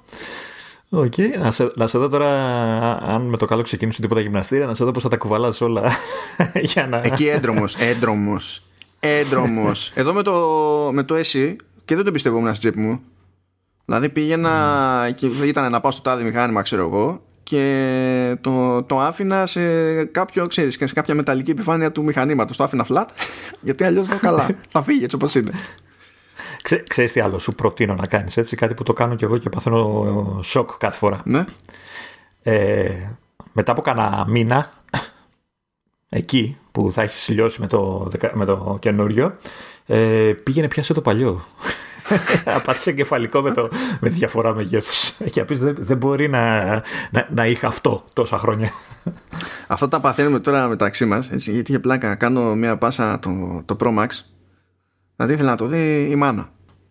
Ναι. Το πιάνει εκεί, λέει πω ξέρω είναι τεράστιο και τα λοιπά Αλλά βλέπεις άνετα γιατί τώρα ξέρεις όσο τι πιο μεγάλος άνθρωπος είσαι Το μόνο που σε νοιάζει είναι ότι βλέπεις άνετα Το οποίο είναι λογικό. Θα τα παθαίνουμε και εμείς αυτά έτσι όσο περνάει ο καιρός. Αλλά γυρνάει και μου λέει κάτι που δεν περίμενα. Μου λέει Α για τον boy του ελαφρύ είναι Λέω πω, λέω, πω πού να το πω αυτό που δεν, δηλαδή καταλαβαίνω από τη σκοπιά της ότι μπορεί όντως να φανεί έτσι. Αλλά για όλους εμάς που είμαστε ψυχάκια. η φάση είναι, ξέρεις, ήταν σαν να γύρισε και να μου έκανε κάποιος ένα γραφείο, ξέρεις, να το χτύπησε λίγο με ένα δαχτυλίδι και να πει πω πω καλό πράγμα, μασίφ.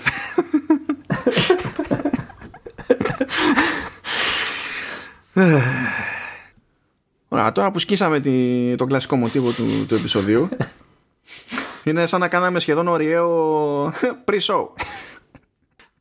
Τώρα ξεκινάει το επεισόδιο. Ναι, ναι, τώρα ξεκινάει το κανονικά το επεισόδιο. Είναι στα αλήθεια, εντάξει, με τα, με τα κλασικά. Οπότε πάμε α, κα- για ένα πέρασμα εκεί από τις υπηρεσίες 14 Δεκεμβρίου δεν κυκλοφορεί στην Ελλάδα το Apple Fitness Plus. Οπότε δεν ξέρω, θα πρέπει να αλλάξετε τα πλάνα σας. Αν ήταν η μόνη σας ευκαιρία να βελτιώσετε τη φυσική σας κατάσταση Δεν υπάρχει αυτή η ευκαιρία, λυπούμεθα. 14 Δεκεμβρίου ξεκινάει εκεί στο, στην Αμερική. Και ευχαριστώ γεια σας. Θα δούμε από εκεί και πέρα. Αλλά τέλος πάντων πήρε ημερομηνία, λανσάρεται και κάτι πήρε ταυτί μου κιόλας ότι με αφορμή το λανσάρισμα της υπηρεσίας αρχίζει και βάζει fitness λέει equipment ε, στο, στο Apple Store η εταιρεία. Και... Α, α, το άλλο που μάλλον θα, θα επιβεβαιωθεί είναι ότι εκείνη την ημέρα λογικά θα σκάσει και το update του για iOS. Ε, το οποίο βγήκε νομίζω χθες ε, το release candidate της beta. Α, ναι, οπότε ε, νομίζω... σήμερα, που γράφουμε εμείς 9 του μήνα, λογικά θα μας κάσουν και εμάς τα release candidate. Όχι, έχουν βγει από χθες. Α, το έχω κάνει ήδη. Α, ναι. Φαντα... Φαντάσου. Μέσα στο χαμό που έζησα δεν ένιωσα ποτέ. Ναι, okay. ε, και από ό,τι κατάλαβα το Apple Fitness θέλει 14.3, οπότε λογικά το ένα θα φέρει το άλλο. Θα ναι, ελπίζω ναι. αν τα κάνουν μαντάρα, δεν ξέρω. Ε, στην τελική Οπότε... μπορεί να το βάλουν και μια ιδέα νωρίτερα, ρε παιδί μου. Ναι, πάντως ε, ε, στην beta ε, δεν είναι beta πλέον, το λέει release candidate, οπότε είναι ουσιαστικά το, το τελικό, εκτός αν αλλάξει κάτι πολύ. Ναι, ναι, κατάλαβα. Πολύ συνταρακτικό. Πάει, πάει αυτό λοιπόν. Δεν πιάνει αυτό το New Year's Resolution στην Ελλάδα. Ευχαριστούμε, πάμε παρακάτω. Κάτι άλλο που πραγματικά πιστεύω ότι δεν πιάνει επίσης στην Ελλάδα αλλά το λέμε για, έτσι για την ιστορία ως κίνηση τακτικής. Όλο, όλο χρήσιμες ειδήσεις για τον τόπο μας. Ε, απλώνεται και το Apple Music. Τι να κάνει και αυτό. Ε. Ε, Λεωνίδα σου λέει εντάξει το Apple TV πηγαίνει χώνεται παντού. Εγώ τι κάνω τόσο καιρό, ας πούμε. Έχω μείνει πάνω κάτω στα ίδια. Οπότε για κάποιο λόγο ε, το Apple Music θα είναι συμβατό πλέον με το Nest Audio της Google Nest, Παύλα Google, Παύλα Alphabet, αυτό που ισχύει τέλος πάντων. Οπότε σε αυτό το, το, περίπου smart speaker θα μπορεί κάποιος να λειτουργήσει με Apple Music. Δεν ξέρω αν κάνει κανένα παραεισαγωγή για την πάρτη του. Ξέρω ανθρώπους που έχουν πάρει ε, Echo ας πούμε από Amazon και τέτοια από έξω και τα χρησιμοποιούν εδώ. Ξέρω περιπτώσεις που έχουν πάρει HomePod και από έξω και τα χρησιμοποιούν εδώ. Οπότε εντάξει, το λέω για πανελεγόμενο. Τι να, τι να αν, δεν μπουν, ε, αν δεν μπουν ότι σκάει σε κονσόλες δεν νομίζω ότι θα έχει. Καλά, για, για, για τη μουσική ξέρω εγώ. Για το βίντεο, ναι, θα συμφωνούσα. Για τη μουσική τώρα δεν ξέρω. Και για τη, και για τη μουσική, γιατί όχι. Γιατί κάποιοι φαντάζομαι ότι μπορεί να μην έχουν άλλου είδους πρόσβαση mm. σε τέτοιε υπηρεσίες. Οπότε μια κονσόλα την έχουν, γιατί όχι. Το Spotify δεν νομίζω ότι χάνει σε κάτι. Άσοι που το έχουν κάνει και integrate στο PS και μπορείς να ακούσει μουσική ενώ παίζεις και τέτοια. Ναι. Τέλος πάντων, ναι. Ε, Προχωρώντας, απλή υπενθύμηση ότι ε, έτσι κι αλλιώς τρέχει από την αρχή του χρόνου αυτό και ανανεώνεται κάθε εβδομάδα. Αλλά τώρα που έχει τελειώσει ο χρόνος και είναι πιο αντιπροσωπευτικό, ε, έχει προκύψει το replay mix του Apple Music για το 2020. Που στην ε, ουσία ε, μαζεύει τα 100 κομμάτια που πέθηκαν περισσότερο από τον Α ή Β χρήστη. Έσκασε το αντίστοιχο στο Spotify, οπότε μάλλον μαζί τα κάνουν όλα αυτά. Ω ε, αυτό δεν το κάνουν μαζί. Δηλαδή πρώτα απ' όλα θα δεχτώ παρότι δεν γουστάρω Spotify ότι αυτό τα κάνει καλύτερα.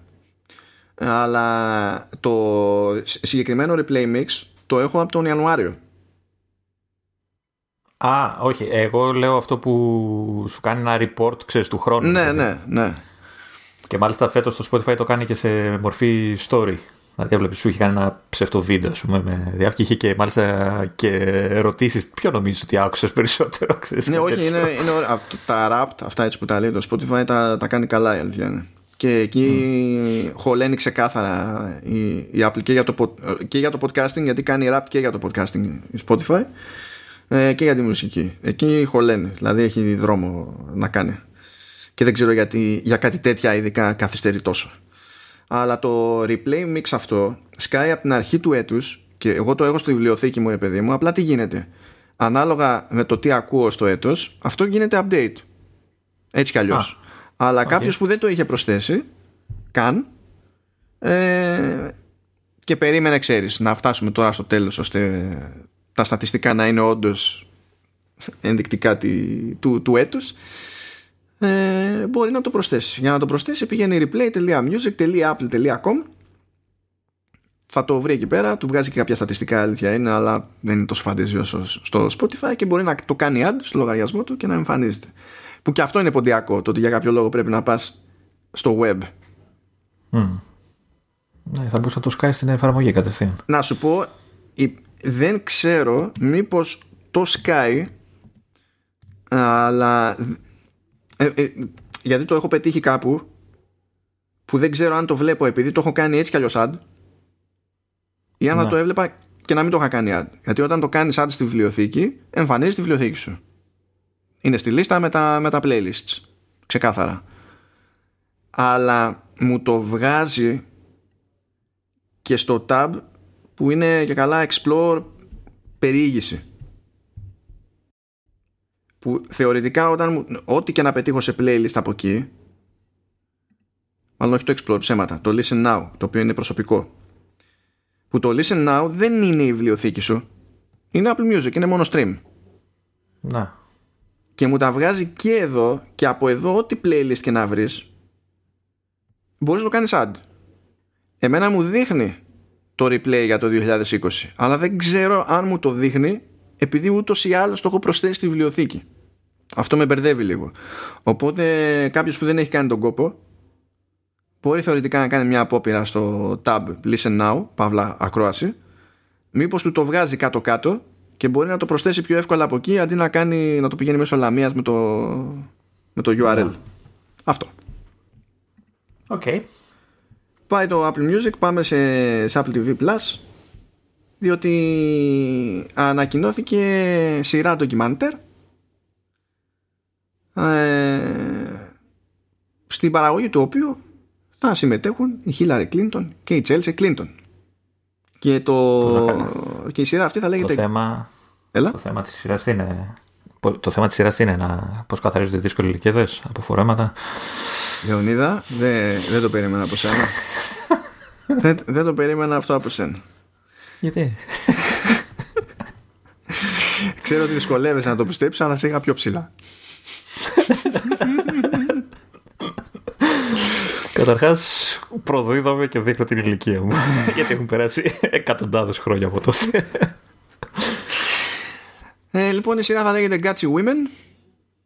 Ε, θα είναι και hosts, λέει οι, οι δύο Clinton, μάνα και κόρη.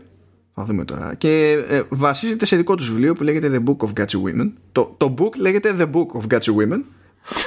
Favorite stories of, of courage and resilience. Και προφανώς τα επεισόδια θα εστιάζουν σε διαφορετικές γυναίκες και, τη, και την πορεία τους. Ε, τώρα η, το βιβλίο έχει ασχοληθεί με συγκεκριμένες γυναίκες έτσι απλά δεν είμαι σίγουρος για το αν θα περιληφθούν όλες αυτές γιατί είναι, είναι και πολλές δεν ξέρω αν θα αν έχουν παραγγείλει τόσα επεισόδια για τη σειρά Ε, δεν θα έχει 8 τουλάχιστον. Ε, φαντάζομαι πως ναι απλά επειδή τα ονόματα που βλέπω εδώ είναι ξεκάθαρα δηλαδή για στο βιβλίο είναι ξεκάθαρα από, με πάνω από 8 δηλαδή έχει, Άρα και άλλη σεζόν, μωρέ. Μπορεί, θα μου πεις, ναι, μπορεί να γίνει και αυτό. Γιατί έχει Anne Frank, έχει Ada Lovelace, έχει Marie Curie, έχει Clara Barton. Έχει, έχει πράγμα, ρε παιδί μου. Έχει... Μαρή Curie έχει ζωντανής συνέντευξη. Ναι, ο- ναι όπως και. Επειδή στις άλλες θα είναι ζωντανής συνέντευξη. Είναι... ναι, τέλος πάντων. Και θα δούμε πότε θα σκάσει αυτό. Δεν υπάρχει Οκ. κάποιος συγκεκριμένος ορίζοντας. Στην ουσία η παραγγελία έγινε για straight to series ότι δεν πάμε για πιλότο, πάμε κατευθείαν για ολόκληρη σεζόν, κάναμε το κονέ και ετοιμαζόμαστε. Κάτι πήγες να πεις, σε έκοψα; Όχι. Όχι. όχι. Ε, άλλη μια προσθήκη έχουμε στο cast της δεύτερης σεζόν του The Morning Show που για κάποιο λόγο, δεν κα- δηλαδή ακόμη γίνονται προστίκες. Δηλαδή περιμένουμε να γυριστεί η δεύτερη σεζόν έχει περάσει ένας έγινε. χρόνος και περιμένουμε τις προστίκες ακόμη. Πρέπει να γυρνιέται. δεν μπορεί. Ε, προστίθεται λέει στο cast η Τζουλιάνα Μαργκούλιες. Προσπαθώ να θυμηθώ που τι, τι την έχω δει, αλλά δεν θυμάμαι. Ε, δεν ξέρω. Λοιπόν, και ήταν The Good Wife, Α, μπράβο. αλλά ε, ακόμα και εκείνοι που δεν είχαν δει The Good Wife, που, Ε, Δεν έχω δει. Έχω δει πολύ περιστασιακά. Γι αυτό, ναι, ακο- ακόμα και αυτοί που δεν είχαν πάρει χαμπάρι από εκεί, ε, στάνταρ την είχαν πετύχει στο ER. Ναι, ναι, ναι. Γιατί προηγουμένως εκεί πέρα ήταν που ήταν στη φάση, ξέρεις, που φάνηκε περισσότερο ρε παιδί μου. Αλλά εκεί που ανέβηκε το, το κασέ πολύ ήταν με το, ε, με το The Good Wife που τράβηξε και πολλές σεζόν και ήταν όλο στηριγμένο κυρίως δηλαδή πρωτίστως πάνω της. Ε, Πότε θα δούμε τη, τη δεύτερη σεζόν δεν μας λένε αυτό. Ναι, αυτό που μας λένε όμως είναι ότι πριν καν δούμε τη δεύτερη σεζόν του For All Mankind, θα, είναι σίγουρο ότι θα δούμε και τρίτη. Γιατί έγινε και αυτό. Ανανεώθηκε και για τρίτη σεζόν του For All Mankind. Ε, και μπαίνουν και έχουμε και προσθήκες στο casting. Δηλαδή είναι ε, η Κόρα Πένια ο Casey Johnson και η Cynthia Wu. Που τώρα εντάξει αυτά δεν είναι ονόματα που στην Ελλάδα βάρανε με τη μία. Αλλά τέλος πάντων η Cynthia Wu ήταν στο Holiday του Netflix που βγήκε πρόσφατα στο Before I Fall που υπάρχει επίσης στο Netflix το American Vandal που και αυτό είναι στο Netflix αν θυμάμαι, αν θυμάμαι καλά. Ε, η, η Coral Peña ήταν στο Chemical Hearts και το The Post ενώ Casey Johnson ήταν στο, στο Glow και στο, και στο Rise. Το Glow επίσης είναι στο Netflix το Rise δεν θυμάμαι να είναι αν είναι βασικά Netflix. Οπότε κατά περίπτωση μπορεί κάτι να σας θυμίζει κάτι να μην σας θυμίζει. Πάει και αυτό και δεν έχουμε τελειώσει με σειρές ντοκιμαντέρ διότι θα έχουμε και ντοκιμαντέρ για το παγκόσμιο πρωτάθλημα surfing Λεωνίδα.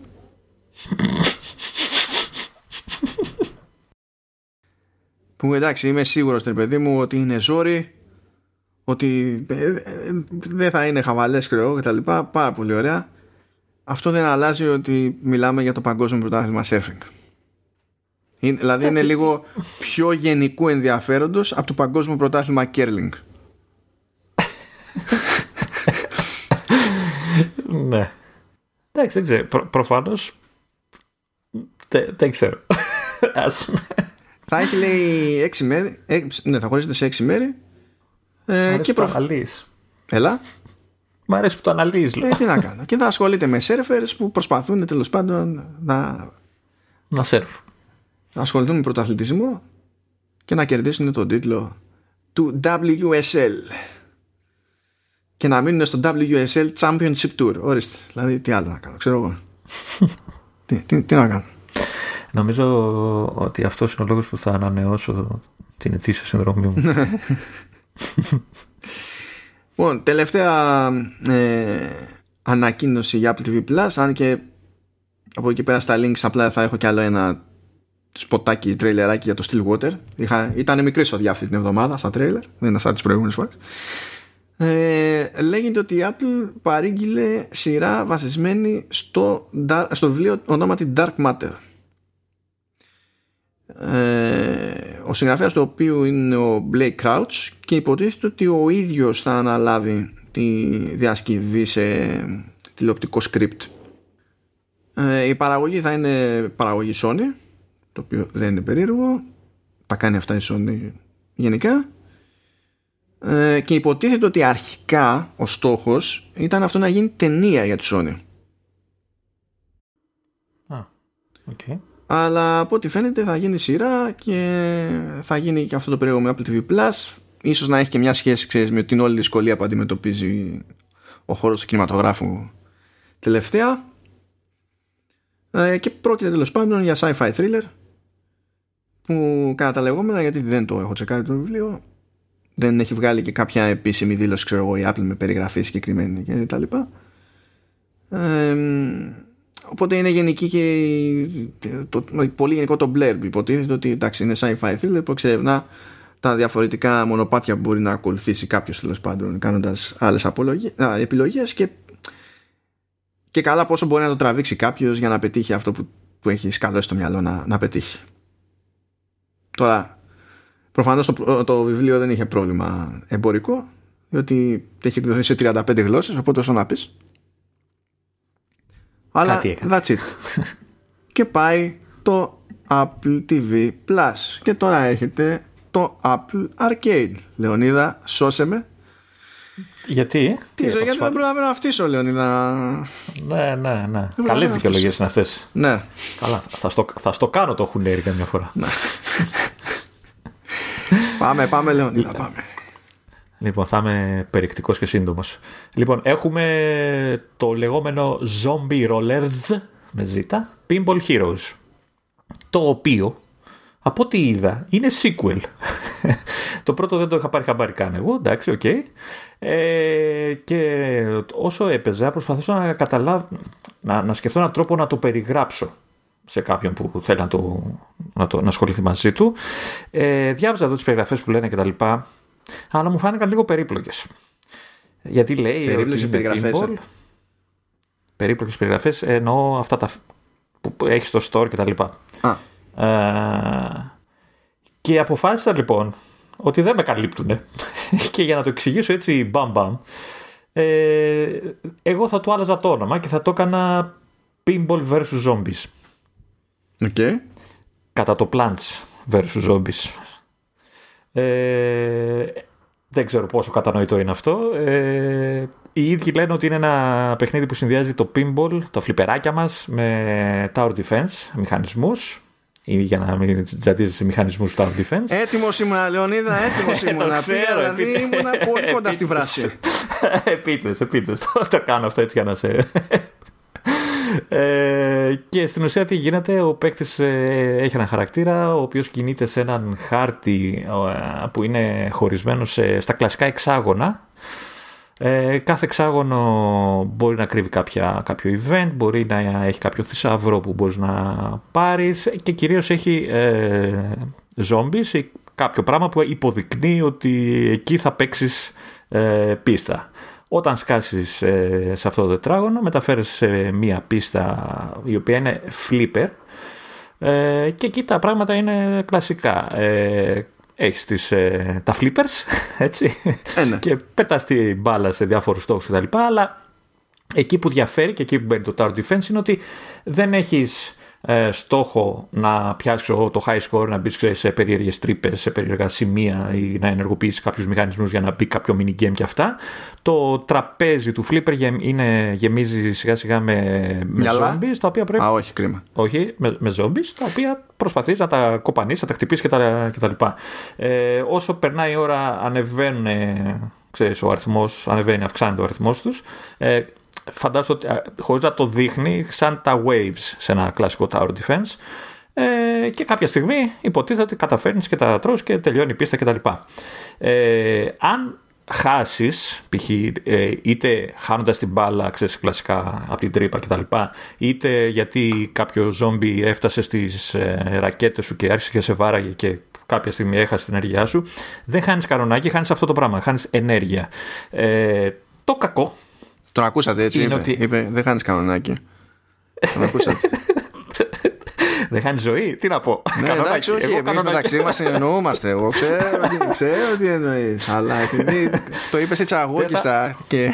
Ε, ρε φίλε, ρε φίλε, τι να κάνουμε; Πρέπει να δείξουμε και λίγο το background μας. Τι να κάνουμε, Το αφού ιστορικό. είπαμε, θυμόμαστε την προεδρία του Κλίντον. Τι να γίνει τώρα; Ε, το κακό λοιπόν είναι ότι μπορεί να, να σου φύγει η μπάλα, αλλά να συνεχίσει γιατί έχεις ενέργεια κτλ. Αλλά έτσι και χάσεις, και εδώ είναι το μόνο σημείο που εμένα με εκνευρίζει, ε, χάνεις. Τελεία.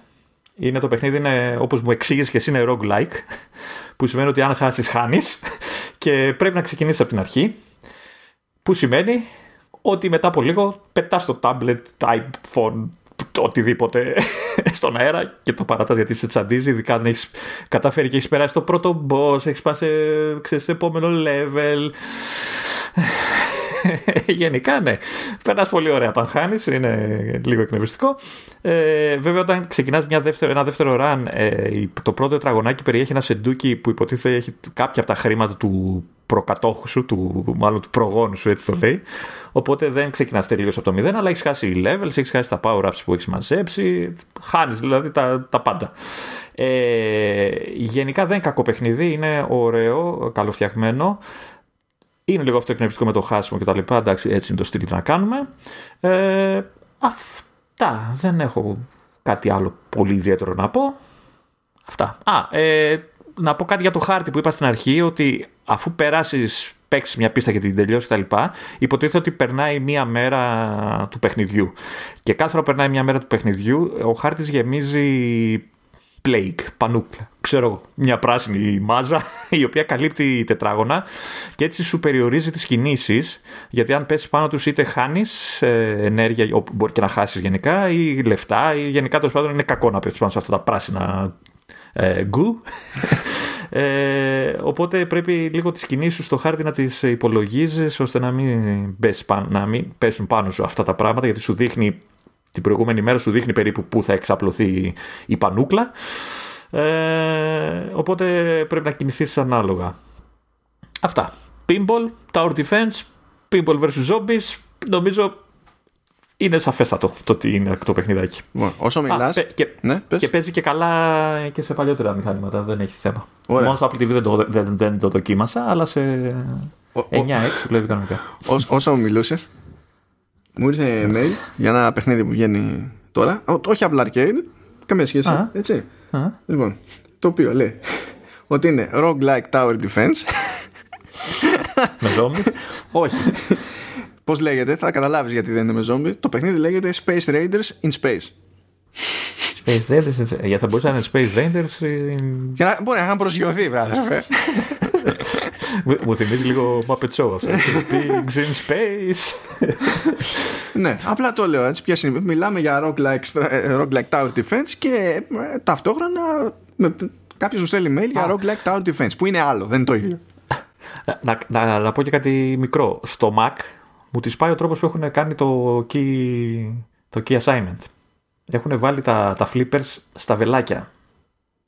Ενώ όσοι παίζουν pinball ξέρουν ότι το ένα είναι στο αριστερό shift συνήθως και το άλλο στο δεξί.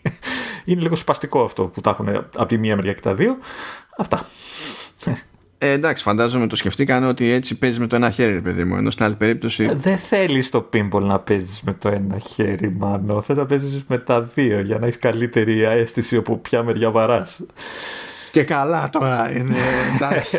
ναι, OK, okay, καλά. Θα το δεχτώ. Άσε μας. Μα, μα τα έχεις όλα από εκεί. Και ε, για να, και επειδή έχω μάθει να παίζω με δύο χέρια, καθόμουν και είχα και τα δύο μου χέρια στα βελάκια και τα, τα υπόλοιπα πλήκτρα που είναι για τα power ups και αυτά έπρεπε, ξέρεις, να σταματάω, να πηγαίνω στο πλήκτρο που είναι. Ε, παρατήστε με. Γιατί, γιατί μου αλλάζουν τα βασικά πράγματα, δηλαδή δεν. Εντάξει, θα το δεχτώ. Θα το δεχτώ. Θα το δεχτώ επειδή πάρα πολύ απλά όταν παίζεις φλιπεράκι και στο πραγματικό το κόσμο, τα των πραγμάτων ε, είναι ξεχωριστά. Θα το δεχτώ. Ε. λοιπόν, πάμε έτσι να στραφούμε λίγο σε θέματα περί App Store. Διότι έχουμε εκεί πέρα εξελίξεις. Σοβαρές και ασόβαρες. Αστείες και μη. Ενδιαφέρουσες ή όχι. Ευχάριστος ή δυσάρεστε. Αυτές ήταν οι ειδήσει για σήμερα. Ήμουν ο Θοδωρής Δρακάκης και τα λοιπά. okay. ε, λοιπόν, λοιπόν, θα ξεκινήσουμε λίγο χαλάρα. Δεν θα τελειώσει ποτέ αυτό το επεισόδιο. Ποτέ, ποτέ, ποτέ, ποτέ, ποτέ όμως. Λοιπόν, ε, άρχισε να λειτουργεί το family sharing για συνδρομές. Τέλος. Ναι, σωστή αντίδραση. Διότι αν μια εφαρμογή ήταν συνδρομητική, ε, μπορούσε να είναι μόνο ατομική συνδρομή. Πλήρωνε ένας, είχε πρόσβαση στην όποια τέλος πάντων έξτρα λειτουργία και τα λοιπά. Ένας. Και όλοι οι άλλοι έπρεπε να κάνουν ξεχωριστή ατομική συνδρομή και προφανώς αν υπήρχε τέτοια ανάγκη όντως πήγαινε το φράγκο. Τέρμα Θεού. Έχω την εντύπωση ότι ε, αυτό καλύπτει και τα... τις αγορές εντός εφαρμογής ή όχι, είναι μόνο για συνδρομές; Ε, νομίζω ότι είναι ξεχωριστό θέμα εκείνο και ότι πλέον καλύπτονται και εκείνα. Νομίζω. Α, νομίζω. Α, okay. Okay. Γιατί και αυτό ok, πολύ. Γιατί έχει τύχει εγώ πούμε, να έχω αγοράσει εφαρμογή, να έχω ξεκλειδώσει τα extra features και να πηγαίνω να το βάλω σε συγγενικό κινητό, σε κινητό συγγενικού προσώπου και να πάρω τα, τα. Δεν θυμάμαι τι πήρα, κάτι θυμάμαι. Τώρα δεν θα αλλάξουμε το rate του επεισοδίου. Ναι, αυτό που πήρα. Ε, τώρα, προφανώς αυτό δεν είναι υποχρεωτικό για τους developers. Έτσι. Αν κάποιος developer θέλει να χρεώνει το κεφάλι και πάλι, ε, ναι, μπορεί πολύ απλά να μην το στηρίξει αυτό, έτσι. Ναι, αυτό είναι καλό για τους developers. Δεν ξέρω πόσο θα βοηθήσει να προχωρήσει αυτό το, αυτή η λειτουργία. Ε, κοίτα, να, να, σου πω, νομίζω ότι εξαρτάται την εφαρμογή. Αν η εφαρμογή είναι κάτι πιο πολύ, ξέρεις, για πιο consumer, νομίζω ότι με το να υποστηρίξεις family sharing, αυξάνονται οι πιθανότητες κάποιος να μπει στη διαδικασία να γίνει συνδρομητής. Αν είναι για κάτι που είναι πιο pro, δηλαδή αν είναι για κάποιο paid tier του Slack, αν είναι mm. δεν ξέρω τι, κάτι που έχει να κάνει productivity ιστορίες και τα λοιπά, που έτσι κι αλλιώς είναι λίγο πιο προσωπική υπόθεση η φάση και συνηθίζεται σε τέτοιου είδους εφαρμογές να χρεώνουν με το κεφάλι μπορεί εκεί να μην το δηλαδή Slack ας πούμε ε, χρεώνεσαι με το κεφάλι δηλαδή αν μόλις θες να φύγεις από το free tier και χρειάζεσαι και άλλα πράγματα έτσι κι αλλιώς χρεώνεσαι με το κεφάλι δεν σου έχει άλλη επιλογή ναι. όπως και αν πληρώσεις δηλαδή με ό,τι μηχανισμό και αν πας θα, θα κρατήσω μια αμφιβολία, αλλά εντάξει είναι πολύ νωρίς ακόμα. Οπότε άστο να περπατήσεις να δούμε τι θα γίνει. Ε, ναι, τώρα σκέψω ότι 3 Δεκεμβρίου στην ουσία είναι που άνοιξε αυτή η δυνατότητα στους developers. Οπότε θα δούμε mm. πώς πάει το πράγμα. Ε, 8 Δεκεμβρίου ε, άρχισε να είναι υποχρεωτικό πλέον ε, για τους developers που κάνουν submit στο App Store να δηλώνουν τι προσωπικά στοιχεία ζητάει η εφαρμογή και για ποιο λόγο ώστε αυτή η πληροφορία να εμφανίζεται στο, στη σελίδα της εφαρμογής στο App Store. Αυτό είναι μια, ένα πράγμα που είχε, εντάξει, μια κίνηση που είχε προανακοινωθεί το καλοκαίρι. Ήταν να ξεκινήσει νωρίτερα, μες στο φθινόπωρο. Ε, έφαγε τρενάρισμα με τη λογική ότι δεν, δεν ήταν αρκετά έτοιμοι διάφοροι developers για να μπουν σε αυτή τη διαδικασία. Τώρα όμως παίρνει φόρα το πράγμα και από του χρόνου ε, νομίζω από τον Ιανουάριο δηλαδή θα αρχίσει να φαίνεται αυτή η πληροφορία στο, στο App Store Παρ' όλα αυτά η γκρίνια συνεχίζεται και υπάρχει ένα ε, υπάρχει μεγάλο debate για το θέμα ε, που φτάνει ακόμη και σε φιλοσοφικό επίπεδο ε, δεν υπήρχε δεν το λέω καθόλου για πλάκα επειδή σου λέει ρε παιδί μου ότι εντάξει ε, είναι εύκολο να γυρίσεις και να πεις. Είναι εύκολο να τρομάξεις κάποιον και να του πεις ότι κοίτα, αυτοί κρατάνε προσωπικά δεδομένα. Ε, ταυτόχρονα το κρατάμε προσωπικά δεδομένα δικά σου που πηγαίνουν και είναι όλα μαζί με ένα μάτσο άλλων και είναι ένας αχταρμάς και μας μας νοιάζει να δούμε την τάση στον αχταρμά. Δεν είναι το ίδιο με το. Ε, κρατάει φάκελο για την πάρτι σου μια μυστική υπηρεσία που είναι συγκεκριμένα για σένα. και, και το οποίο εντάξει το καταλαβαίνω σαν φάση. Και καταλαβαίνω και ένα, ένα debate που παίζει για το κατά πόσο αυτό καταλήγει να είναι άλλο ένα μεγάλο εμπόδιο για τους μικρούς γιατί η μεγάλη εταιρεία που έχει κλίμακα μπορεί να προσαρμοστεί ενδεχομένως πιο εύκολα σε κάποια πράγματα γιατί εξακολουθεί και έχει όγκο δεδομένων που της επιτρέπει να λειτουργήσει ναι. ενώ ο μικρός ίσως να το βρει πιο δύσκολο καταλαβαίνω και αυτή την ανησυχία δεν θεωρώ ότι υπάρχει εύκολη απάντηση σε τέτοια θέματα και, νομίζω ότι σίγουρα και σίγουρα ο μικρός είναι και πιο δύσκολο να πείσει τον άλλον ότι είναι αξιόπιστος. Ναι. Δηλαδή μια μεγάλη εταιρεία πάνω κάτω ξέρεις. Λες τέλος πάντων, ξέρω εγώ, ναι, μεγάλη εταιρεία ναι. κτλ. Ναι. Π.χ. Facebook το εμπιστεύεσαι. Ε; Ναι, που εντάξει, δεν είναι ότι δεν και καλά το Facebook, ρε παιδί μου, πουλάει πράγματα, αλλά έχει κάνει τόσα πράγματα στραβά που έχεις λόγο να φοβάσαι. Να. Γιατί αυτό είναι το θέμα. Το θέμα δεν είναι ότι. Δεν, δεν θα πεις ότι δεν έχει κάνει όλα στην προσπάθεια δεν θα κατηγορήσει τον άλλον ότι ντε και καλά τα μαζεύει αυτά για να σε στοχεύσει συγκεκριμένα. Αλλά το θέμα είναι ποιος έχει πρόσβαση στην πληροφορία και πάντα αρκεί ένας για να πάει όλο κατά διάολο. Αυτό είναι το πρόβλημα. Και ε, ε, συγκρούεται με το ότι ωραία κάτι πήγε στραβά. Ποιος είναι υπόλογος και πού είναι υπόλογος; Είναι στον καταναλωτή, είναι σε ένωση καταναλωτή, ε, είναι σε χώρα; Είναι σε συνασπισμό χωρών; Σε τι διάλογο είναι; Υπάρχει αυτό το πρόβλημα. Ενώ ναι. στον μικρό, απ' την άλλη, επειδή ο μικρός είναι μικρός, έχει μια συγκεκριμένη έδρα, άμα θες να τον κυνηγήσεις, ξέρει που θα τον κυνηγήσεις. Άμα θες να κυνηγήσεις Facebook, δεν ξέρεις καν από πού να ξεκινήσεις. Ναι, όντως.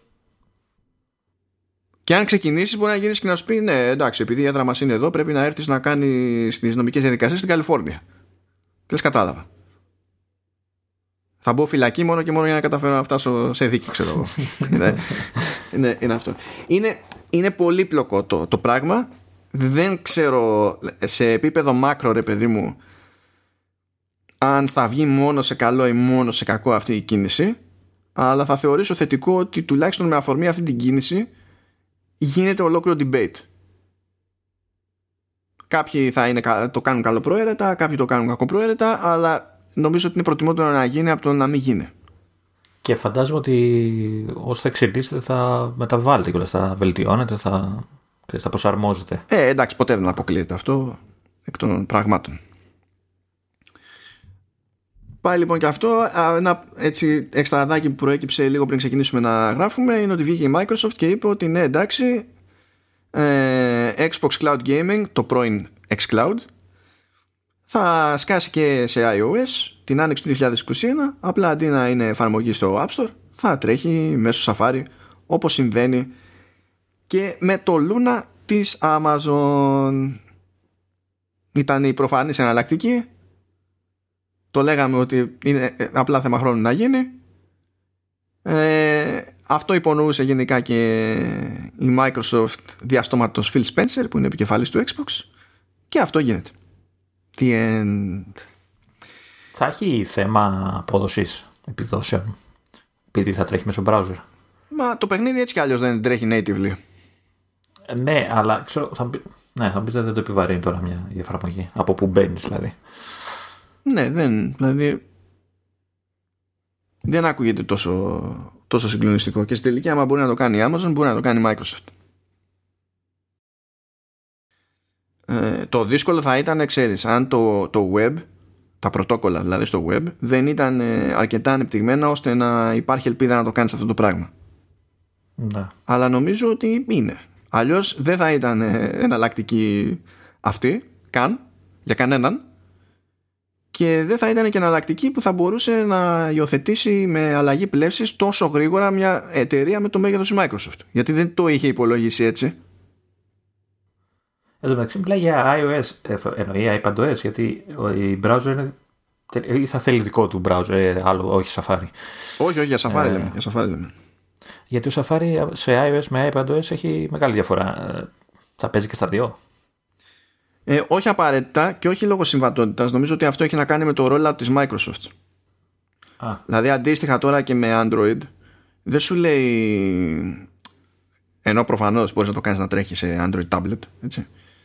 δεν σου λέει ε, κάνουμε cloud ε, streaming σε, σε Android tablet σου λέει σε Android smartphones ίσως έχει να κάνει με το τι σημαίνει αυτό για τις αναλύσεις που πρέπει να υποστηρίζει διάφορα άλλα τέτοια πράγματα και να μην θέλει να το χοντρίνει ώστε να κρατάει το latency, ξέρεις, ενδεχομένως πιο διαχειρίσιμο. Ποιος ξέρει. Να. Δεν πηγαίνει τέρμα γυρεύοντας. Αυτό είναι από τα καλά της περίπτωσης της Microsoft, γιατί δεν βγήκε να πει αυτά που έλεγε η Google για το Stadia. Πηγαίνει πιο συντηρητικά, δεν τάζει λαού με πετραχίλια, αλλά προχωράει. Τι η Google έχει τάξει τέτοια πράγματα. Η Google έλεγε 4K HDR και μπορούμε να δίνουμε και πάνω από ένα ε, server blade για να τρέχει ακόμη καλύτερα το παιχνίδι και μετά βγαίνει ξέρω εγώ Destiny 2 παίζεται στα, στο 4K και παίρνουν χαμπάρι ότι το παιχνίδι τρέχει σε 1080p και γίνεται μετά upscale. Λες, μπράβο, μπράβο, δεν εννοούσαμε αυτό. Δεν εννοούσαμε αυτό έλεγε θα κάνουμε κονέ με, με YouTube, θα μπορείς να στέλνεις ένα link και να συνεχίσει ο άλλος να παίζει από εκεί. Ωραία, το δοκιμάζει πιλωτικά ένα χρόνο μετά το λανσάρισμα ένα παιχνίδι. Εδώ βγήκε της Google. Ξεκίνησε και δεν υποστήριζε Chrome. Έτσι. Ναι, τέλος πάντων. Ναι, ήταν, ε, ενώ η Microsoft το πηγαίνει πιο λαού λαού, καλύτερα να κάνει, δεν δημιουργεί κουφές προσδοκίες, πιάνει τα πιο έτσι προσιτά σενάρια σε τεχνικό επίπεδο Καλά κάνει, κάτσε με.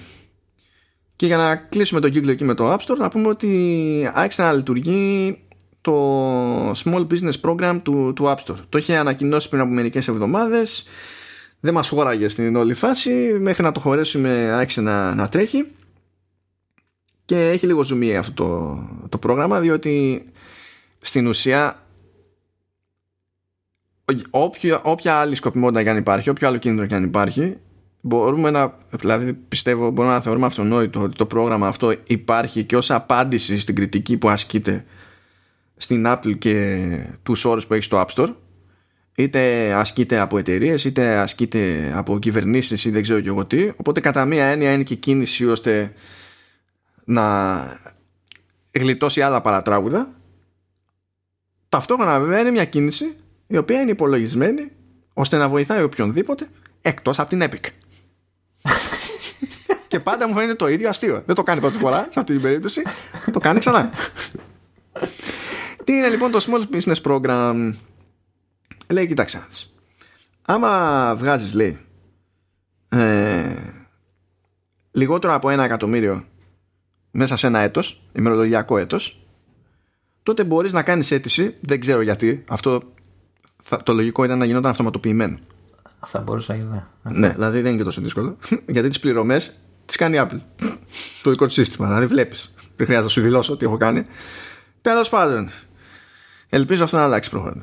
Λέει ότι για το, θα μπορείς να κάνεις αίτηση, να μπεις στο πρόγραμμα και για το επόμενο έτος η προμήθεια για την πάρτι σου θα είναι, 30, θα είναι 15% αντί για 30%. Αν όμως την πορεία του έτους ξεπεράσει το 1 εκατομμύριο τότε θα είναι η προμήθεια 15 για το πρώτο εκατομμύριο αλλά για ό,τι άλλο βγάλεις πέραν αυτού μέχρι το τέλος του έτους θα γυρνάει στο 30. Αυτό βγάζει νόημα. Λες, οκ, εντάξει. Αυτό που δεν βγάζει νόημα είναι το επόμενο. Λέει, θα κλείσει αυτό το έτος που ξεπέρασε το εκατομμύριο. Αυτό σημαίνει ότι για το έτος που ακολουθεί δεν μπορείς να συμμετέχεις στο πρόγραμμα. Πρέπει να κλείσει ολόκληρο χρόνο με τζίρο κάτω από εκατομμύριο για να μπορέσεις να ξαναμπεί στο πρόγραμμα. Εντάξει, και αυτό είναι κάτι που μπορούσε να γίνεται αυτοματοποιημένα και μπαμ μπαμ και πιο δυναμικά τώρα. Άρα δηλαδή αν για κάποιο λόγο ξεπεράσω τον εκατομμύριο τελειώσει χρονιά και μετά πέσουν τα έσοδα την έφαγα όλη την επόμενη χρονιά. Ναι. ναι. ναι. Γενικά αυτό δεν πρέπει να είναι έτσι. Αυτό πρέπει να τα αλλάξει. Ε, εμένα μου κάνει λίγο εντύπωση το ποσό. Ε, ναι, για πες θέλω θεωρώ... αν θα πεις αυτό που... Όχι, το, το θεωρώ ψηλό, έτσι. Δηλαδή... Ναι, ναι, ναι. Είναι, δεν θέλω να δεν σοκάρω. Είναι τόσο εφ... δεν θέλω να σε σοκάρω, αλλά στη, στη Βόρεια Αμερική και την και τη πραγματική Δυτική Ευρώπη ε, αυτό είναι χοντρικά το όριο που χωρίζει τη μικρή επιχείρηση από τη μικρομεσαία. Το θέμα είναι πόσοι είναι κάτω από ένα εκατομμύριο. Δηλαδή είναι τόσοι λίγοι ώστε να ρισκάρει, ας το πούμε, η Apple να μειώσει το ποσοστό. Ε, όχι, βασικά είναι πολύ. Σύμφωνα με την Apple είναι περίπου το 98% των developers. Α, OK. Okay. Ε, το οποίο έτσι κι αλλιώς είναι λίγο μαγικό ποσοστό από την άποψη ότι σύμφωνα πάλι με την, με την ίδια την εταιρεία το 80 κάτι είναι και έχουν εφαρμογές που είναι free οπότε δεν χρεώνουν τίποτα κανέναν έτσι κι αλλιώς ναι. Και, και παίζουν και αυτοί σε αυτό το πρόγραμμα. Μπορούν να μπουν, αλλά άμα δεν γίνει συναλλαγή, τότε τι μπουν, τι βγουν, ένα και το αυτό είναι. Άμα δεν κάνουν συναλλαγές. Σωστό. οπότε ξέρεις, το υπόλοιπο 2% είναι εξορισμού μεγαλύτερες εταιρείες. Άρα, άρα καλά το έχει βάλει εκεί, σε αυτό το όριο. Ε, ε, κοίτα, με αυτό το όριο που έχει βάλει, στην ουσία της εξασφαλίζει ότι στην πραγματικότητα η ίδια δεν χάνει κάτι ε, σοβαρό ποσό από τα έσοδα του App Store. Ναι. Ταυτόχρονα ε, διευκολύνει τους μικρότερους. Δεν μ' αρέσει ακριβώς έτσι όπως το έχει κάνει. Υπάρχει και πιο απλός τρόπος και πιο αυτόματος τρόπος. Έτσι, αλλά τέλος πάντων είναι βελτίωση αυτό το πράγμα για τους μικρούς. Που νομίζω ότι μπορούμε να συμφωνήσουμε όλοι ότι αν είναι να βοηθεί πρώτα κάποιος, καλό είναι να βοηθεί το μικρός. Εκτός βέβαια, εκτός βέβαια, αν είσαι η Epic Games. Διότι βγήκε ο Tim Sweeney σε μια άλλη περίπτωση όπου δεν του πέρασε το μυαλό ότι μάλλον θα έπρεπε να ακούσει τους δικηγόρους του και να μην μιλήσει, να τα αφήσει το πράγμα. Να βγει δήλωση από αλλού. Από την εταιρεία. Από τους δικηγόρους του. Όχι με tweet δικό του. Λέει, καλή φάση, θα ήταν λέει κάτι που θα μπορούσαμε να γιορτάσουμε. Αλλά σου λέει πρώτον που αυτό εντάξει ισχύει. Αυτό δεν λύνει τα, τα υπόλοιπα θέματα που έχουμε, γιατί αυτοί ζητάνε, ξέρεις, να μπορούν να έχουν το δικό τους store κτλ. Όντως, αυτό δεν έχει καμία σχέση με εκείνο το ζήτημα. Εντάξει. Αλλά λέει αυτό δείχνει για ακόμη μια φορά ότι δεν ισχύει αυτό που λέει η Apple, ότι αντιμετωπίζει όλους τους developers με τον ίδιο τρόπο. Και λες ρε βλάκα, βγάζεις άπειρα λεφτά σε σχέση με αυτούς και βγαίνεις και παραπονιέσαι ότι με αυτόν τον τρόπο δεν αντιμετωπίζεις τη δική σου εταιρεία που βγάζει άπειρα λεφτά όπως αντιμετωπίζεις τον μικρό που δεν βγάζει άπειρα λεφτά. Και το λες αυτό με straight face, επικοινωνείς καθόλου. Γιατί το λες αυτό το πράγμα; Ε, αυτό, ε, αυτό μου, μου σκάλωσε όταν το είδα σαν δήλωση. Δηλαδή, δεν θεωρούσα λογικό γιατί δεν είναι κανένας χάσος.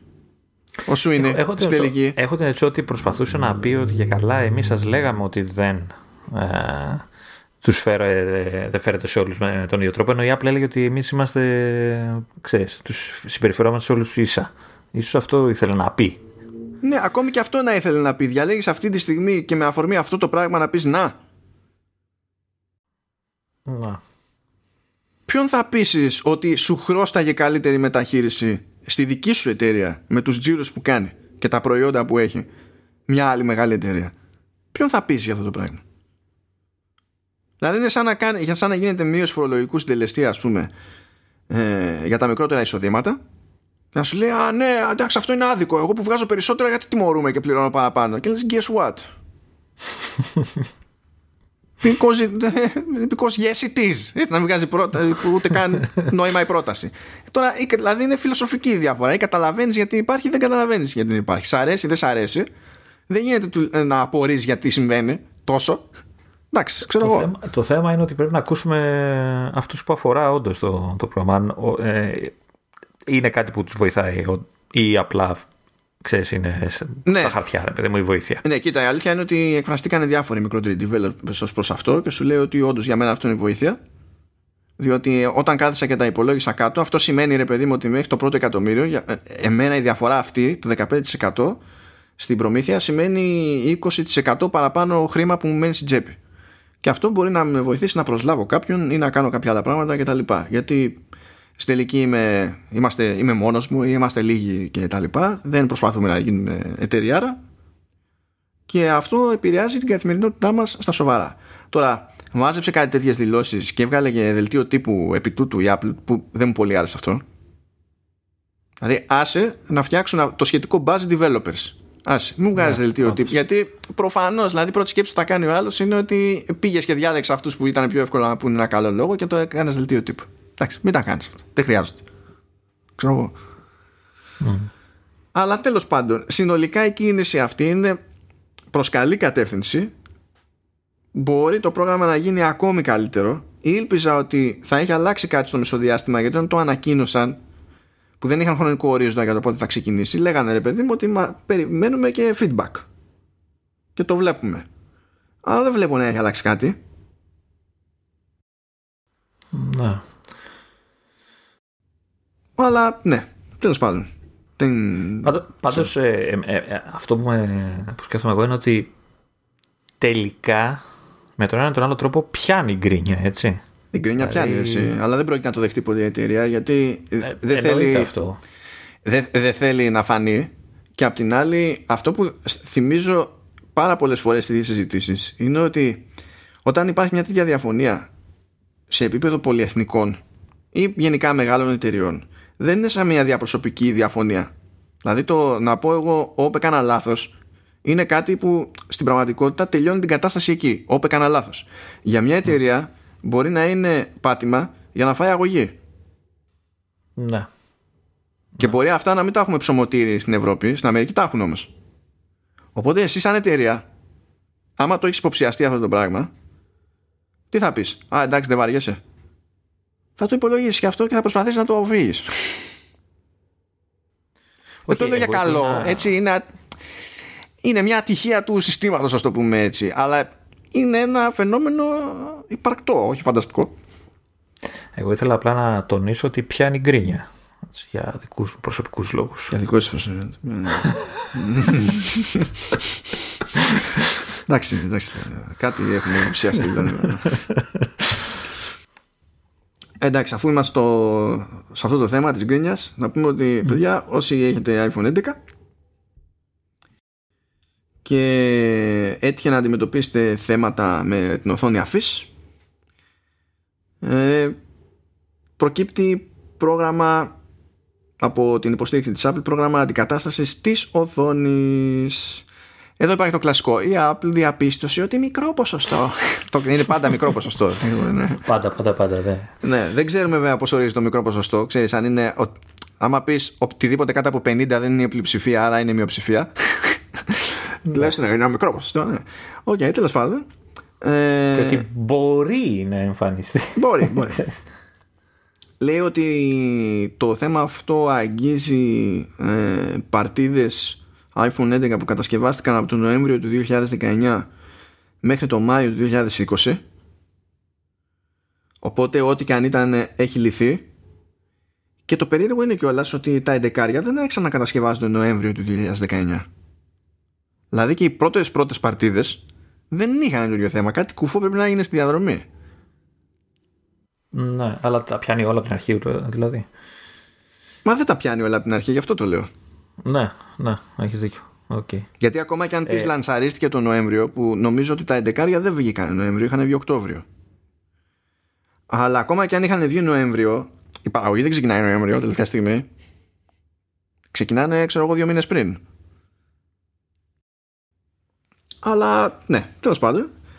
Ε, θα έχουμε ένα link στη σημειώση του επεισοδίου με την επίσημη σελίδα διότι υπάρχει πεδίο για να τσεκάρετε το σειριακό αριθμό μπορείτε να βάλετε το σειριακό αριθμό της συσκευής και να σας πει το σύστημα ε, αν παίζει θέμα και δηλαδή αν είναι σε αυτό το διάστημα των κωδικών που καλύπτεται από αυτό το πρόγραμμα αντικατάστασης οθόνης και σε αυτή την περίπτωση μπορείτε να πάτε σε επίσημο service και να σας κάνουν αλλαγή και σε περίπτωση που οριακά του έτυχε κάποιου εκτός εγγύηση. Το είχε πάρει πολύ νωρίς και του έτυχε εκτός εγγύησης και χρειάστηκε να πληρώσει για αυτή την επισκευή αν, αν έκανε αλλαγή οθόνης, μπορεί πάλι να επικοινωνήσει γιατί σε αυτή την περίπτωση θα του δώσουν τα χρήματα πίσω. Okay. Αυτό μπορεί να το κάνει και κάποιος πριν εκδηλώσει κάποιο πρόβλημα η οθόνη ή πρέπει να χαλάσει η οθόνη για να. Δηλαδή, έχω το 11, έχει, είμαι μέσα στα serial numbers, με καλύπτει το πρόγραμμα, αλλά δουλεύει ακόμα η οθόνη μου. Μπορώ να πω να την αλλάξω για καλό και για κακό; Ε, ή πρέπει να χαλάσει. Ε, κοίτα, δεν έχει συγκεκριμένη διευκρίνηση. Αυτό μπορεί να το πει όμως το, το service λογικά. Ναι. Δηλαδή δεν ξέρω σε αυτή την περίπτωση αν σου λένε αν είσαι από αυτή την παρτίδα, φέρα να αλλάξω, το τελειώνουμε για να μην σου βγει παραπέρα. Γιατί αν ξέρουν ας πούμε ότι είναι κάποιο συγκεκριμένο κατασκευαστικό ζήτημα, είναι κάποιο συγκεκριμένο ανταλλακτικό, τότε θα ξέρουν κιόλας να σκεφτούν ας πούμε, και να αποφασίσουν ότι εφόσον υφίσταται αυτό εκεί μέσα μπορεί να είναι απλά θέμα χρόνου, οπότε ένα να τα αλλάξουμε, τελειώνουμε. Αλλά δεν ξέρω ακριβώς τώρα πώς το υπολογίζουμε στο κεφάλι τους. Θα σας γελάσω προς αυτό. Αλλά εντάξει, στην τελική μπορείτε να μιλήσετε με επίσημο service κανονικά και να σας καθοδηγήσουν αντιστοίχως. Και κάπως έτσι Κάπως έτσι Προχωράμε με τα θέματά μας Το ψηλό εντάξει είναι, είναι τροφαντό το επεισόδιο Αλλά τι να γίνει. Φύτρωσε hardware από το πουθενά. Το ένα πόνεσε περισσότερο Το άλλο πόνεσε λιγότερο Αλλά δεν είχα υπολογίσει ότι θα μου τύχουν όλα μαζί. Αλλά προχωράμε. Ε, Δύο πραγματάκια γενικού ενδιαφέροντος Για Apple Silicon και εμένα. Επειδή υπάρχουν ε, κάποιες εύλογες και σταθερές απορίες. Αν κάποιος αναρωτιέται αν εφαρμογή που τον καίει είναι συμβατή με εμένα και γενικά με Apple Silicon. Υπάρχει σχετικό σαϊτάκι που λέγεται isappleSiliconReady.com έτσι. Θα βάλω και το link σημειώσεις.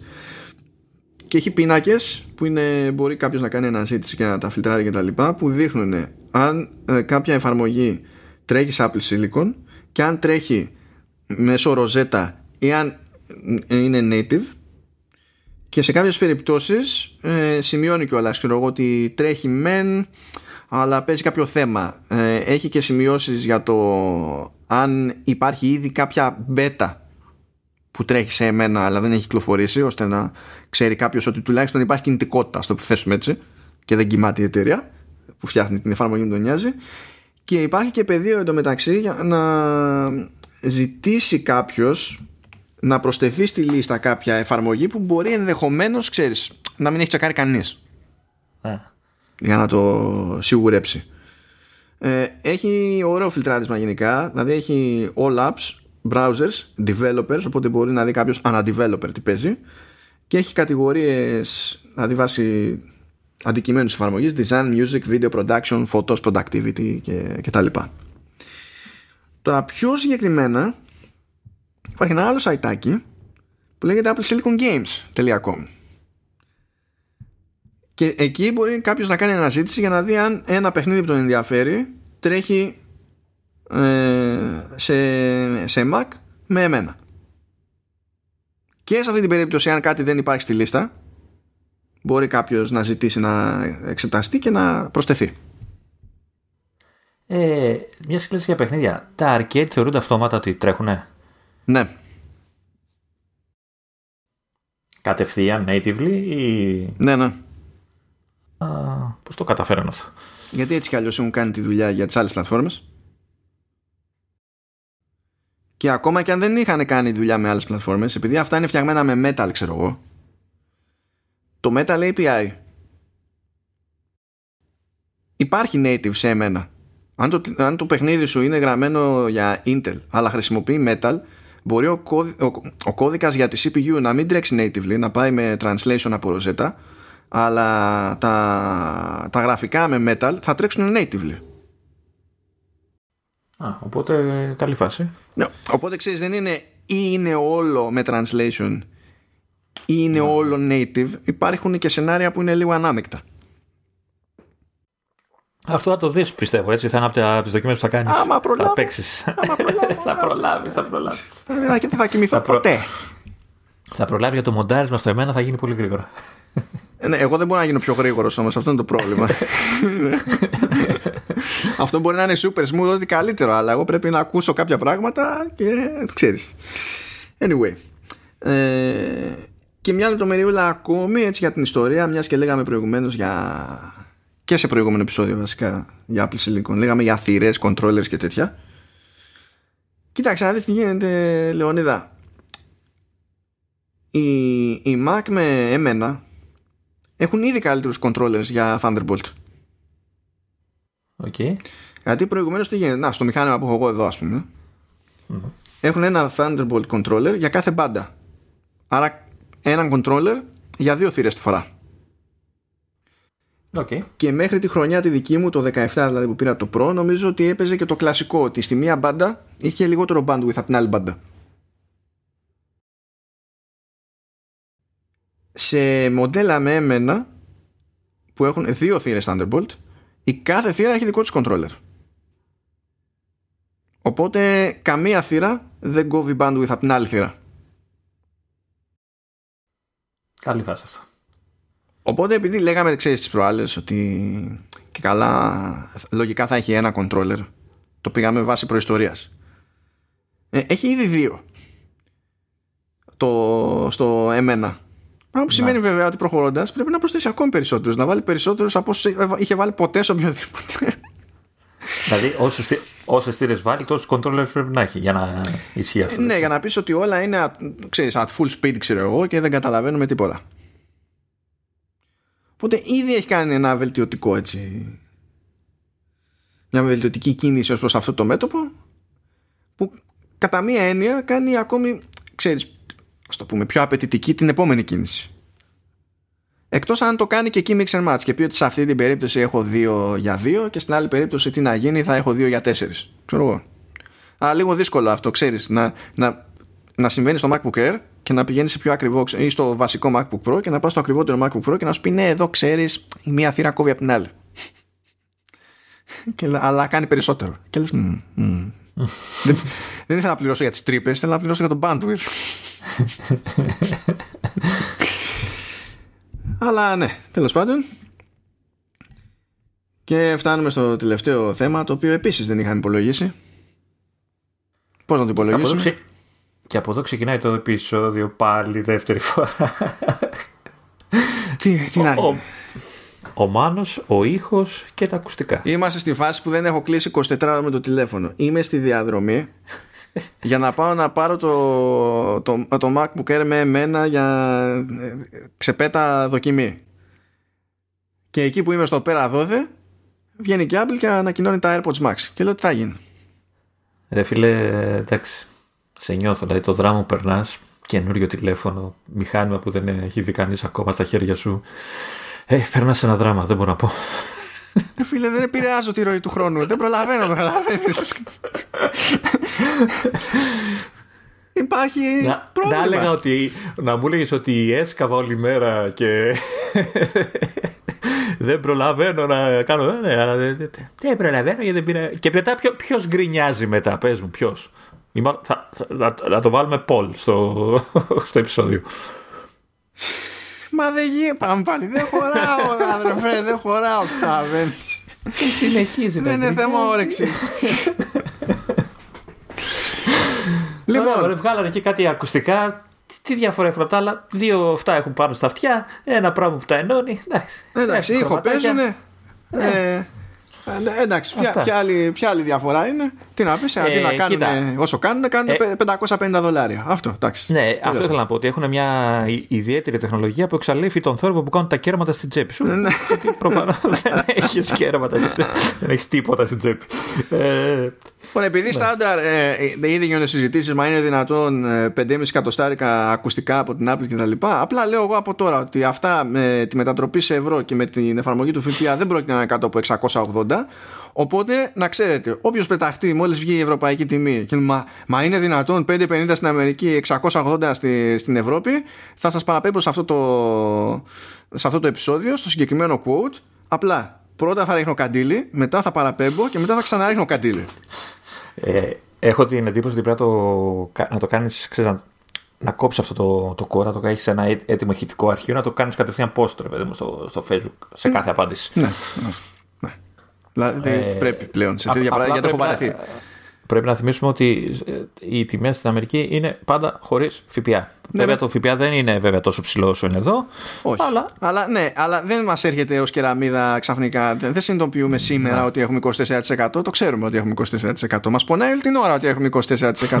δεν γίνεται να εκπλησόμαστε που κάπου κάποιος λέει θα βάλουμε 24% παραπάνω. Έτσι πάει. Και ε, να σου πω, θα, αν τα αγόραζες. Λέμε τώρα, ε, pink ναι, ναι, ναι, ναι, ναι, pink. Και θα μπορούσε να κάνεις και mix and match τα, τα μαξιλαράκια. Ναι, αλίμον. Με τυρκουάζ, ξέρω εγώ. Παναγία μου και Χριστέ μου. Λοιπόν, κάτσε να δεις, τα λέει, ε, βγάζει silver, space gray, sky blue, pink και green και τα μαξιλαράκια μπαινοβγαίνουν μαγνητικά, οπότε μπορεί να κάνει κάποιος και mix and match, ας πούμε, και να τα κάνει με διχρωμίες και τέτοια πραγματάκια. Εντάξει. Σου, σου βάλα το link για τις τιμές που με ρώταγες πριν, εκτός επεισοδίου. Το βάλα κάτω-κάτω για να το έχεις. Ε, για τις τιμές τι στην Ευρώπη; Για τα μαξιλαράκια. Για τα μαξιλαράκια. Α, για τα μαξιλαράκια. Οπότε είναι, πόσο μου είπες, 79-69. 69 δολάρια. Ναι, το, το έβαλα, δεν το είδα. ναι, είναι 69 δολάρια. το, το set. Το είναι, ναι, είναι, είναι, το, είναι το σετάκι. Όπως και η αλλαγή μπαταρίας είναι 79 δολάρια. Ε, αλλαγή μπαταρίας εκτός εγγύησης προφανώς.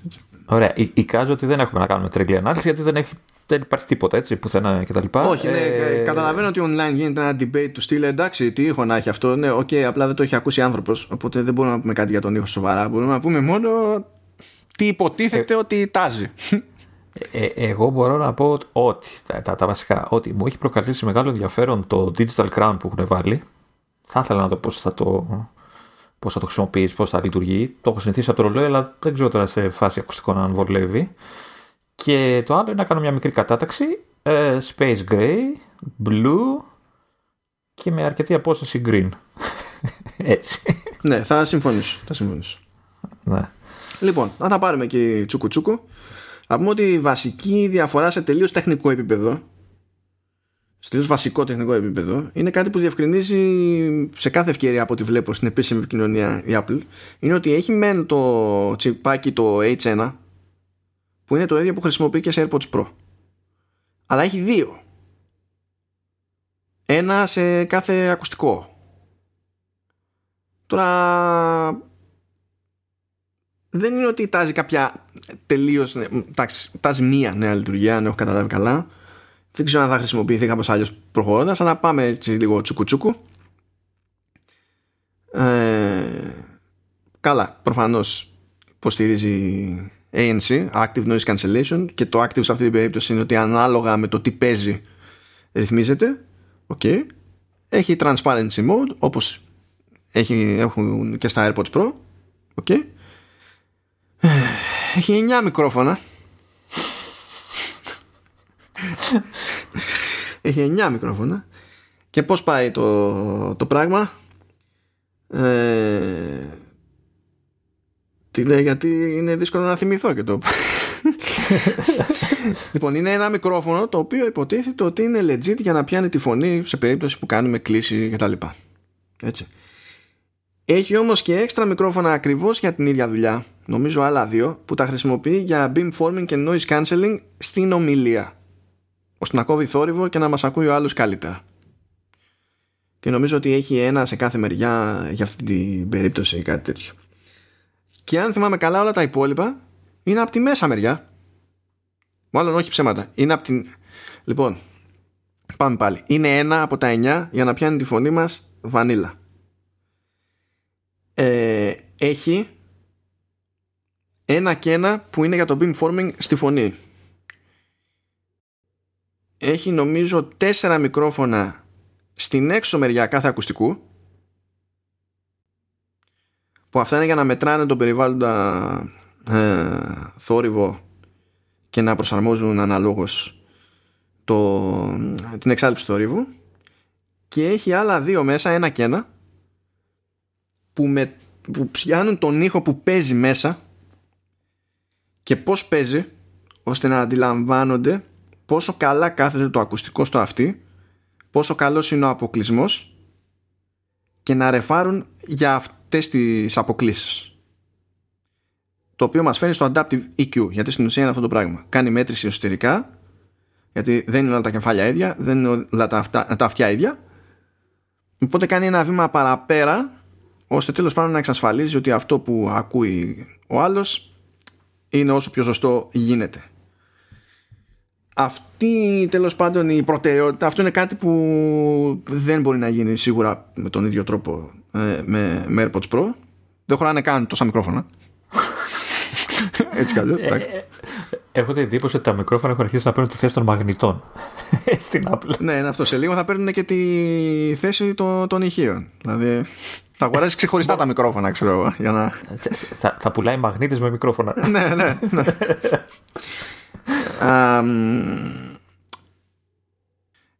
το οποίο θέμα μας φέρνει λίγο και στο design διότι το design ναι θα πούμε τα κλασικά ότι απ' έξω τα ακουστικά είναι αλουμίνιο ο σκελετός είναι ατσαλένιος οπότε ναι φυσικά και θα μας δαγκώσει την τιμή μόνο και μόνο γι' αυτό δεν χρειάζεται κάτι άλλο. Ε, είναι πολύ περίεργη η στέκα για να την περιγράψω έτσι απλά γιατί ε, το, βαθου, βαθουλωτή απ' έξω. Ναι, κάνει, δηλαδή από την πάνω μεριά έτσι όπως τα φοράει κάποιος ε, φαίνεται να να ε, κάνει εσοχή. Ναι, αλλά ε, δεν νομίζω ότι είναι έτσι να τα βάζει στο κεφάλι και ότι έχει αυτό το περιθώριο ώστε να προσαρμόζεται αναλόγως. Α, μπορεί να το σπρώχνει προς τα πάνω και να... για να μην πιέζεις πολύ. Ναι, αυτή την εντύπωση μου δίνει για να μοιράσει αλλιώς το βάρος. Γιατί είναι βαριά για την κατηγορία τους και τον πόη τους σε σχέση με ε, ανταγωνιστικά προϊόντα από Sony, Bose και Οντέζε και τα λοιπά σε κοντινές ή τέλος πάντων ας το πούμε σχεδόν κοντινές τιμές και από τις δύο μεριές τιμής νομίζω ότι είναι πιο βαριά άλλοτε με μικρή διαφορά και άλλοτε με σημαντική διαφορά που δεν είναι περίεργο όταν λες πάρε παιδί μου ατσάλι. Και το αλουμίνιο κάνει σε μια σχέση με το πλαστικό αλλά εντάξει με το που λες ατσάλι αρχίζεις και κλαις. Και όλο αυτό φαίνεται να έχει επηρεάσει και, το, και την άρμωση, το πώς είναι τα, τα ακουστικά πάνω στη στέκα, γιατί έχουν φροντίσει να παίζουν αρκετά στο βραχίωνα προς οποιαδήποτε κατεύθυνση, ώστε να μπορούν να πάρουν να έχουν μεγαλύτερη ευελιξία στο πώς θα καθίσουν στο αυτί και το κεφάλι. Δηλαδή φαίνεται ρε παιδί μου τουλάχιστον πρέπει να ισχύει αυτή η πρεμούρα που έχουν με την εφαρμογή ώστε να έχουν τον καλύτερο δυνατό τέλος πάντων που υπολογίζουν αποκλεισμό από το εξωτερικό περιβάλλον και τα λοιπά και να, να κατ' επέκταση να έχουν και κατά το δυνατόν πιστότερη απόδοση του ήχου. Τώρα για όλα αυτά δεν ξέρει κανένας τίποτα, δεν έχει δοκιμάσει κανένας τίποτα. Ανακοινώθηκε η φάση με δελτίο τύπου, δεν, έχει, δεν έχουν γίνει hands-on, δηλαδή πάμε στα τυφλά εκ των πραγμάτων. Ε, φυσικά μιλάμε για, για προϊόν Apple, οπότε χρειάζεται και ένα μάτσο αισθητήρες. Έξτρα. Έχει αισθητήρα για να ανοιχνεύει πότε μπαίνει στη θήκη, Λεωνίδα. Την οποία δίνουν μαζί. Ευτυχώς Παναγία μου, φαντάζεσαι. Ικανή ήταν. Δεν ξεχωριστά. Και... Ναι, πες για τους αισθητήρε για να, πω, να ρωτήσω κάτι να πω μετά. Ε, έχουν και επιταχυσιόμετρο και στο αριστερό ακουστικό έχουν και γυροσκόπιο. Επίσης τα ακουστικά το... είπαμε ότι μπαινοβγαίνουν μαγνητικά, έτσι.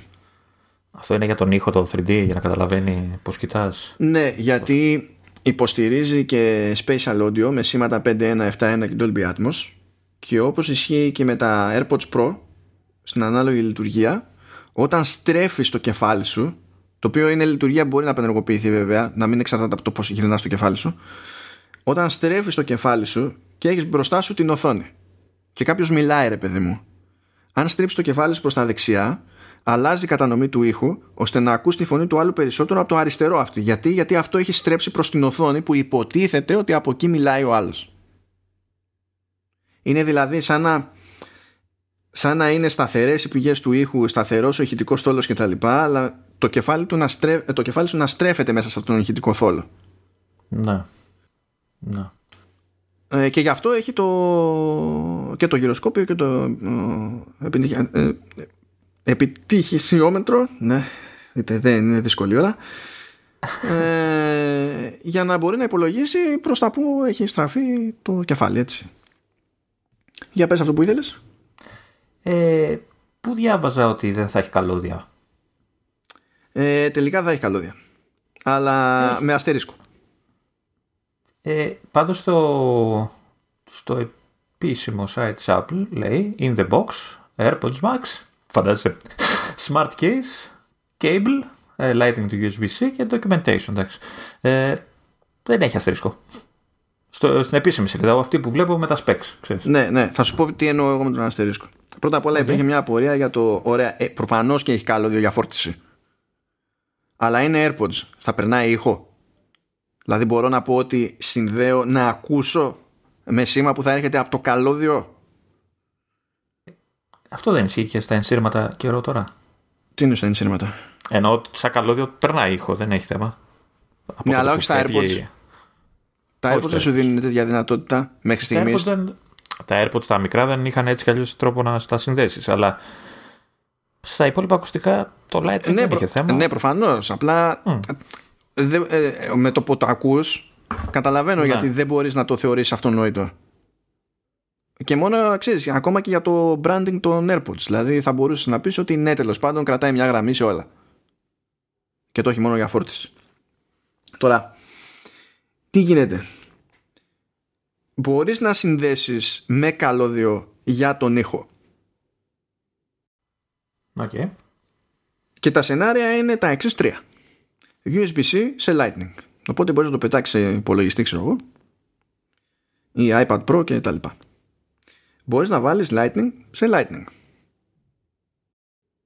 Γιατί γίνεται να περάσει και έτσι Όπως υπάρχουν και ακουστικά ελάχιστα στην αγορά που συνδέονται κατευθείαν με Lightning. Ή όπως ήξερε ότι μπορούσες να πάρεις ακουστικά με mini jack και να βάλεις adapter Lightning για να τα κοτσάρεις στο τηλέφωνο. Έτσι. Αυτό που δίνανε με το 8 Plus όταν το πήρα εγώ γιατί μετά δεν το δίνανε. ναι. Και φυσικά υπάρχει και αυτό το σενάριο με τον adapter. Λοιπόν, γιατί λέω για τον αστερίσκο; Είναι ότι αυτό το τελευταίο σενάριο μπορεί να ακούγεται πιο βολικό αλλά εγώ ποντάρω ότι από άποψη θεωρητικής ποιότητας σήματος είναι το χειρότερο διότι από τη στιγμή που στέλνεις αναλογικό σήμα σε έναν αντάπτορα για να το κάνει ψηφιακό αναλαμβάνει τη, τη μετατροπή ο αντάπτορας να. Γενικά ένας αντάπτορας που η Apple πουλάει 9 δολάρια δεν με πείθει ότι φτιάχτηκε για αντάκ της προκοπής. Ναι. Ενώ αν πας από Lightning σε Lightning και USB-C σε Lightning τότε πηγαίνει ψηφιακά χήμα το σήμα στα AirPods και θα γίνει εκεί η μετατροπή και εκεί θα πόνταρα πιο εύκολα στο ότι το system on chip των AirPods μάλλον μπορεί να το κάνει καλύτερα από ότι ό,τι πράγμα χωράει στο βίσμα του μετατροπέα. Που, που σημαίνει δηλαδή ότι υπάρχουν ελπίδες όταν τα έχεις με καλό να ακούγεται καλύτερο ο ήχος. Αυτό λέμε.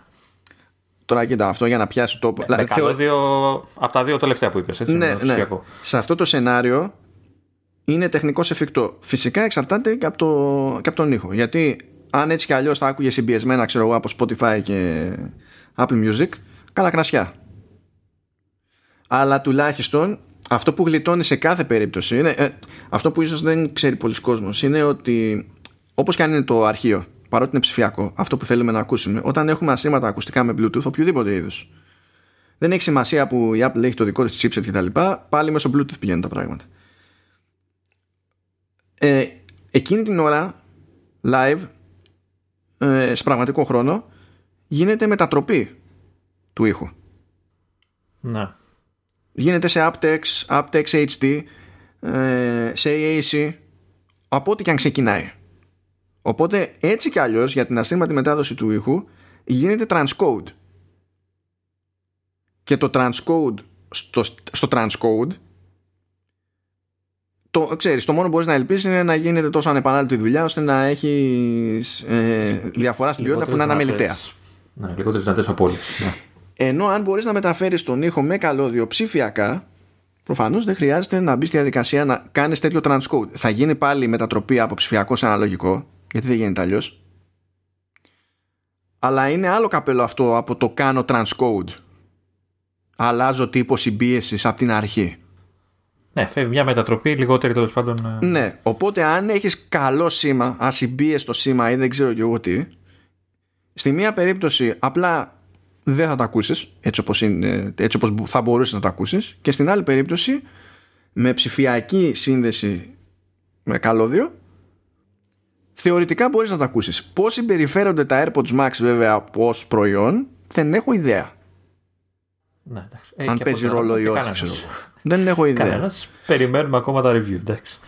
Ναι, ε, εντάξει. Ακόμα και σε άλλες ε, περιπτώσεις, επειδή κάποιος έλεγε τέλος πάντων ότι για το τι κάνει η Sony με τα σύρματα που έχει με, ε, με noise cancelling που είναι όντως πάρα πολύ καλά αυτά τα, τα ακουστικά και δικαίως έχουν τη φήμη που έχουν ε, σου λέει ρε παιδί μου ότι για να σου δώσω καλύτερη ποιότητα στην ασύρματη μετάδοση της μουσικής χρησιμοποιώ εγώ ένα δικό μου σύστημα ένα άλλο για άλλη μετατροπή που το λέω, το λέω LDAC και δίνει τριπλάσιο bandwidth σε σχέση με το Bluetooth αλλά ξέρεις δίνει τριπλάσιο bandwidth και πάλι πρέπει να γίνει transcode Δηλαδή πάλι και σε εκείνο το σενάριο, αν μπορείς με κάποιο τρόπο να κανονίσεις με καλώδιο, είναι καλύτερα.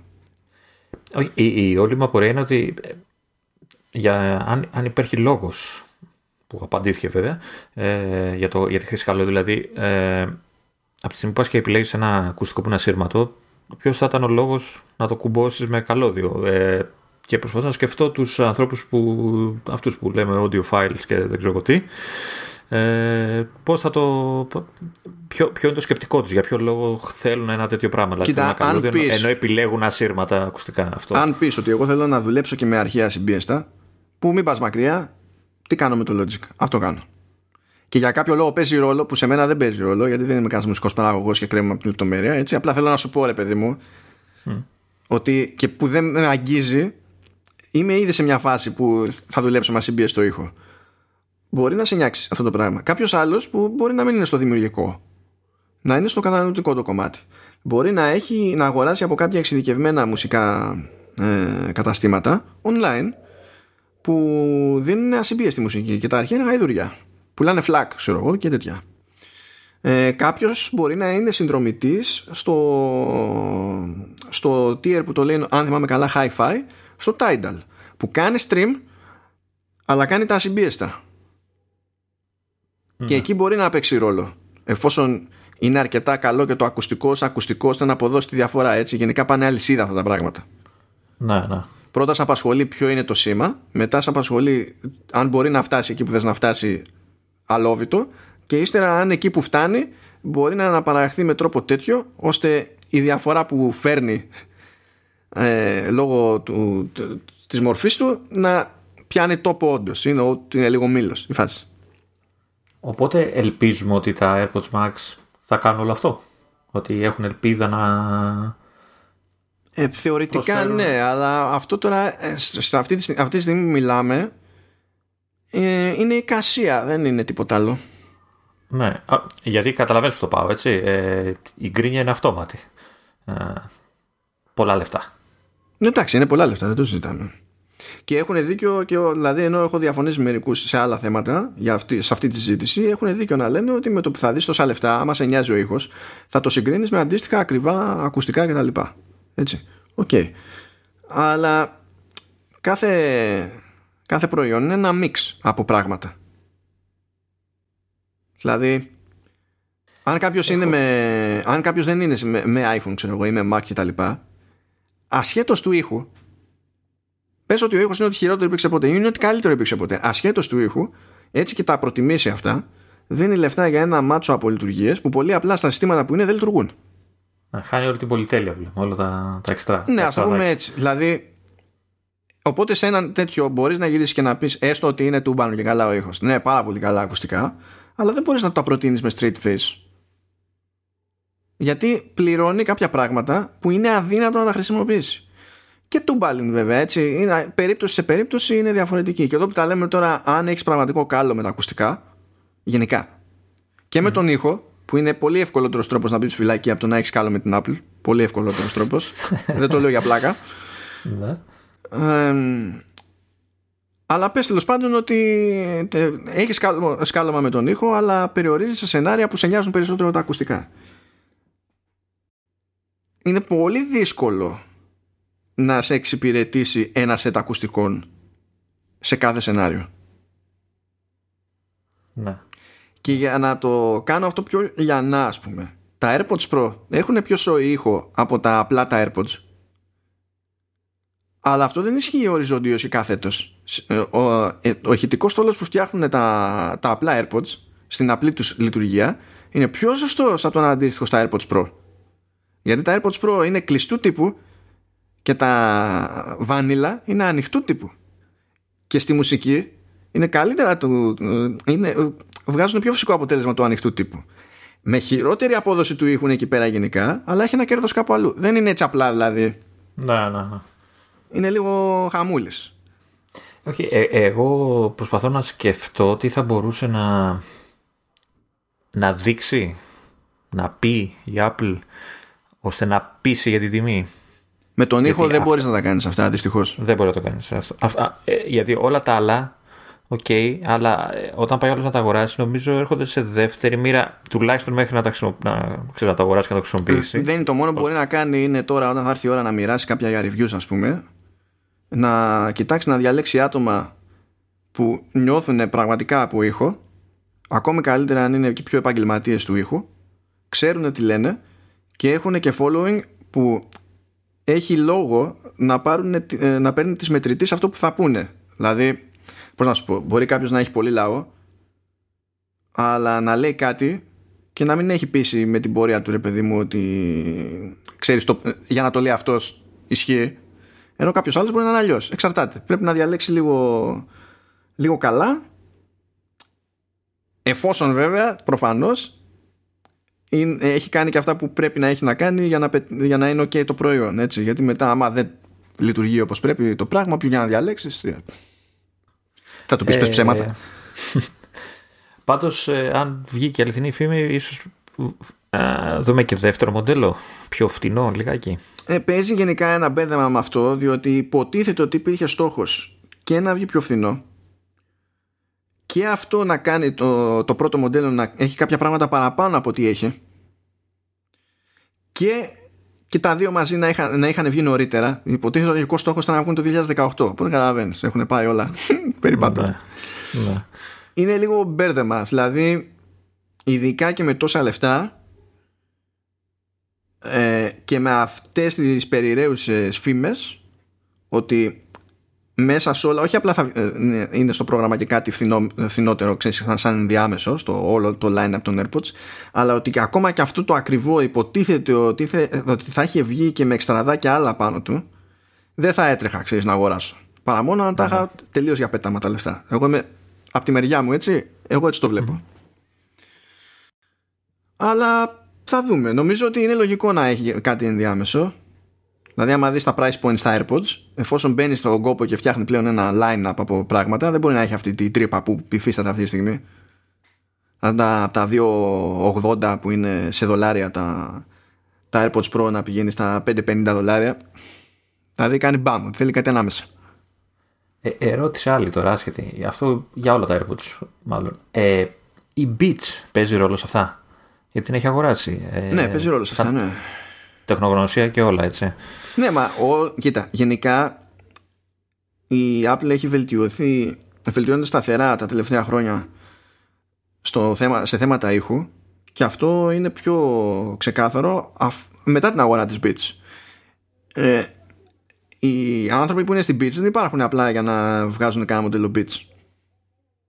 Ίσα ίσα που η ανανέωση του line-up στα, στα Beats γίνεται πολύ νοχελικά. Και δεν νομίζω ότι θα υπάρχει για πάντα αυτό το, το brand. Υπάρχει περίπτωση το φτηνότερο που λέμε να βγει με brand Beats να έχει δηλαδή εφάμιλα χαρακτηριστικά και να είναι πιο φθηνό. Όχι, δεν ε, νομίζω, γιατί άλλο αυτό δεν σκέφτεται τις τιμές με βάση το αν υπάρχει τρύπα με τα bits μέσα, σκέφτεται στα AirPods τι παίζει. Ναι. Γιατί τα, η bits έχει ήδη ένα line-up σε διάφορες τιμές, δεν είναι δηλαδή ότι. Δεν το πολύ νομίζω δηλαδή. Πάντως για να μην ξεχαστούμε έτσι, για τα κερασάκια στην τούρτα, Υποτίθεται ε, ότι. Πάμε... Τελείωνε με την τούρτα, γιατί άμα δεις το χρόνο που Ναι, ναι, ναι, δεν βλέπω επίτηδες. δύο, δύο πραγματάκια έχουν μείνει. Λέει λοιπόν ότι με 5 λεπτά φόρτισης ε, είσαι OK για μία μισή ώρα αναπαραγωγής. Λέει ότι με full μπαταρία πηγαίνεις μέχρι 20 ώρες. Δεν είναι σαφές το πώς έχει γίνει η μέτρηση, αλλά λέει είτε για, ε, λέει με ακρόαση, με special audio, με noise cancelling και με συνομιλία, αλλά δεν βλέπω στους αστερίσκους στην υποσημείωση. Ακριβώς ποιο ήταν ε, το μίξ της δοκιμής. Γιατί ε, δεν θεωρώ λογικό να πιάνει τώρα. Ε, αν πιάνει με όλα αυτά μαζί και καλά να τα πιάνει ξέρω εγώ. Και καλά πες να τα πιάνει με noise cancelling και τα λοιπά. Υπάρχει ελπίδα. Αλλά με ομιλία δεν το κόβω. Με ομιλία άμα είναι και πιάνει 20 ώρες με ομιλία θα θεωρούσα παράλογο να μου λένε ότι χωρίς ομιλία πιάνει 20 ώρες και όχι παραπάνω. Δεν βγαίνει η, ομιλία δίνει πόνο, okay, δεν... Ναι. Ε, και μια λεπτομεριούλα εκεί πέρα μένει για τη θικούλα που υπάρχει για να το βάζουμε μέσα και προφανώς κάτι να κάνει και με τον αισθητήρα της θήκης γι' αυτό έχει τον αισθητήρα το ακουστικό και να νιώθει ότι καλό είναι να μην τσεκάρει αν έχει φορεθεί σε κεφάλι ή όχι γιατί κανονικά τσεκάρει και μόλις το βάλει στο κεφάλι ε, καταλαβαίνει ότι έχει τοποθετηθεί και ενεργοποιείται. Και μόλις το βγάλεις, αντίστοιχα όπως γίνεται και με τα AirPods. Αλλά τα AirPods θεωρεί ο άλλος δεδομένο ότι όταν τα βγάλεις από τα αυτιά θα τα βάλεις θήκη. Ναι, και θα φορτίσεις. Ναι. ναι, εδώ δεν είναι το ίδιο. Οπότε μάλλον κάτι τέτοιο προσπαθούν να κάνουν και γι' αυτό διευκρινίζουν ότι μόλις μπει στη θήκη μπαίνει σε ultra low power state. Που υποψιάζομαι ότι σημαίνει αυτό, ότι δεν προσπαθεί να ανοιχνεύσει τίποτα. Πάντως, ε, διαβάζω τώρα τους αστερίσκου που για την μπαταρία. Δεν μιλάει για ομιλία. Μιλάει για ε, ένταση στο 50%, για active noise cancellation on, special audio on, αλλά όχι active. Ε, και αρχεία 256 kbps ε, AAC. Πού είναι αυτό, γιατί όταν το ψάχνα δεν το έβρισκα. Τα έχει τα... και έχει και παρακάτω για το. Ναι, σε πιστεύω. Απλά μπορεί να τα αλλάξανε μετά, γιατί στην αρχή δεν το έβρισκα πουθενά αυτό κάτω στη υποσημείωση στην επίσημη σελίδα των, ε, των AirPods Max. Στο link που έχεις βάλει στα notes. Βρε, σε πιστεύω. Απλά στην αρχή δεν φαινόταν τίποτα τέτοιο γιατί κάθισα και, και τα κοίταξα. Και έχει και δεύτερο για το fast charge. Ναι. Πώς το, που ισχύουν τα ίδια πάλι. Και βγάζει μια μισή ώρα. Ε, με 358 λέει audio tracks και κάτι τέτοια. Alrighty, τώρα δεν ξέρω αν καταλάβαμε έτσι όπως το πες τώρα και για το Digital Crown γιατί δεν έχει έχει και κουμπί και Digital Crown από ό,τι βλέπω. Μα το Digital Crown ε, έχει ένα κουμπί που είναι για, το, για noise cancellation και τέτοια on off και τα λοιπά και transparency. Και στην ουσία έχει το, το Digital Crown και για volume slider που είναι λογικό, okay. Ναι, και είναι και θεμητό. Με τη Siri δεν πάμε μπροστά στα άλλα τα AirPods. ε, Ευτυχώς έχω ρολόι. Και επειδή δεν έχουμε. δεν μπορείς να πατήσεις και το ακουστικό ή να κάνεις tap-tap. Ναι. Γι' αυτό έχεις και το digital crown που ναι, εντάξει, στρέφεται και αλλάζει την ένταση του ήχου, αλλά κλικάρει κιόλας. Για να κάνεις play, pause, pause ξέρεις, next, previews και τέτοια. Και το λένε Digital Crown επειδή άμα το δείτε είναι ακριβώς ίδιο σχηματικά με αυτό που έχουν στο Apple Watch. Πρέπει να είναι το ίδιο. Τελεία. Πες, τους λέμε, είχαν μείνει λέει κάποια εδώ πέρα στην άκρη. Φτάνουνε, φτάνουνε. και νομίζω ότι έχει και ένα κουμπάκι ακόμα που και αυτό μοιάζει πολύ με το κουμπί του Watch, απλά εξέχει αυτή τη φορά. ναι, ναι, ναι. Και εντάξει, τώρα πραγματικά σε αυτά, ειδικά όταν έχει να κάνει με ήχο, πρέπει να πετύχουμε και εμείς εντυπώσεις. Τώρα, ότι εγώ θα κάνω μια απόπειρα να δω πώς μπορώ να πετύχω δανεικά, θα την κάνω. Αλλά ποιος ξέρει. Χα, ναι, όχι εντάξει, αλήθεια, τώρα τελευταίο τελευταίο. Για κάποιο λόγο δεν έχει το, το chip το U1. Δεν θα τελειώσουμε ποτέ. Όχι, με αυτό τελειώνουμε αλήθεια. Ε, ναι. δεν έχει το τσιπάκι το U1. Δεν καταλαβαίνω γιατί. Το, το ETA1, το HN1 δεν είναι. Δεν το υπερκαλύπτει, δεν κάνει λειτουργίες δικές Είναι άλλο πράγμα τελείως. Όχι, το U1 είναι για το ultra wideband, είναι για το fine ναι, band και τέτοια. Α, απλά έλεγα μήπως ξέρεις, ενσωματώνεται όλα στο H1, ξέρω Όχι, όχι, δεν, δεν, δεν το έχει και το θεωρώ. Να σου πω κάτι. Άμα το έχει, ρε φίλε αλλού, για να βρω πιο εύκολα κάτι που έχω χάσει, δηλαδή λες να μην θέλω να βρω ακουστικά που κάνουν σχεδόν 7 εκατοστάρια και τα έχω χάσει. δηλαδή αλήθεια, σοβαρά τώρα. Να. Αλλά επειδή ξέρεις, έχει βάλει σε, σε Apple Watch. Έχει βάλει σε όλα τα 11 για τα iPhone. Έχει βάλει σε όλα τα 12 για τα iPhone. Έβαλε νομίζω στο HomePod Mini. Και κάτι τέτοια. Yeah. Ναι. Λες τώρα εδώ ρε φίλε γιατί όχι; Τέλος πάντων. Εγώ τα κλείνω από τώρα τα, τα χαρτιά μου. Τελείωνε. Εντάξει. Έχουμε, γράφει δυόμιση ώρες. Εντάξει, δεν είναι όλες βέβαια ενεργές, αλλά το δύο ώρες είναι σίγουρο. Ναι, ναι, θα ναι. Πήξεις, ναι. Θα πήξει το μοντάζ. Θα πήξει, θα κάνει και 10 ώρες export με το εμένα. Θα πήξω for the ages.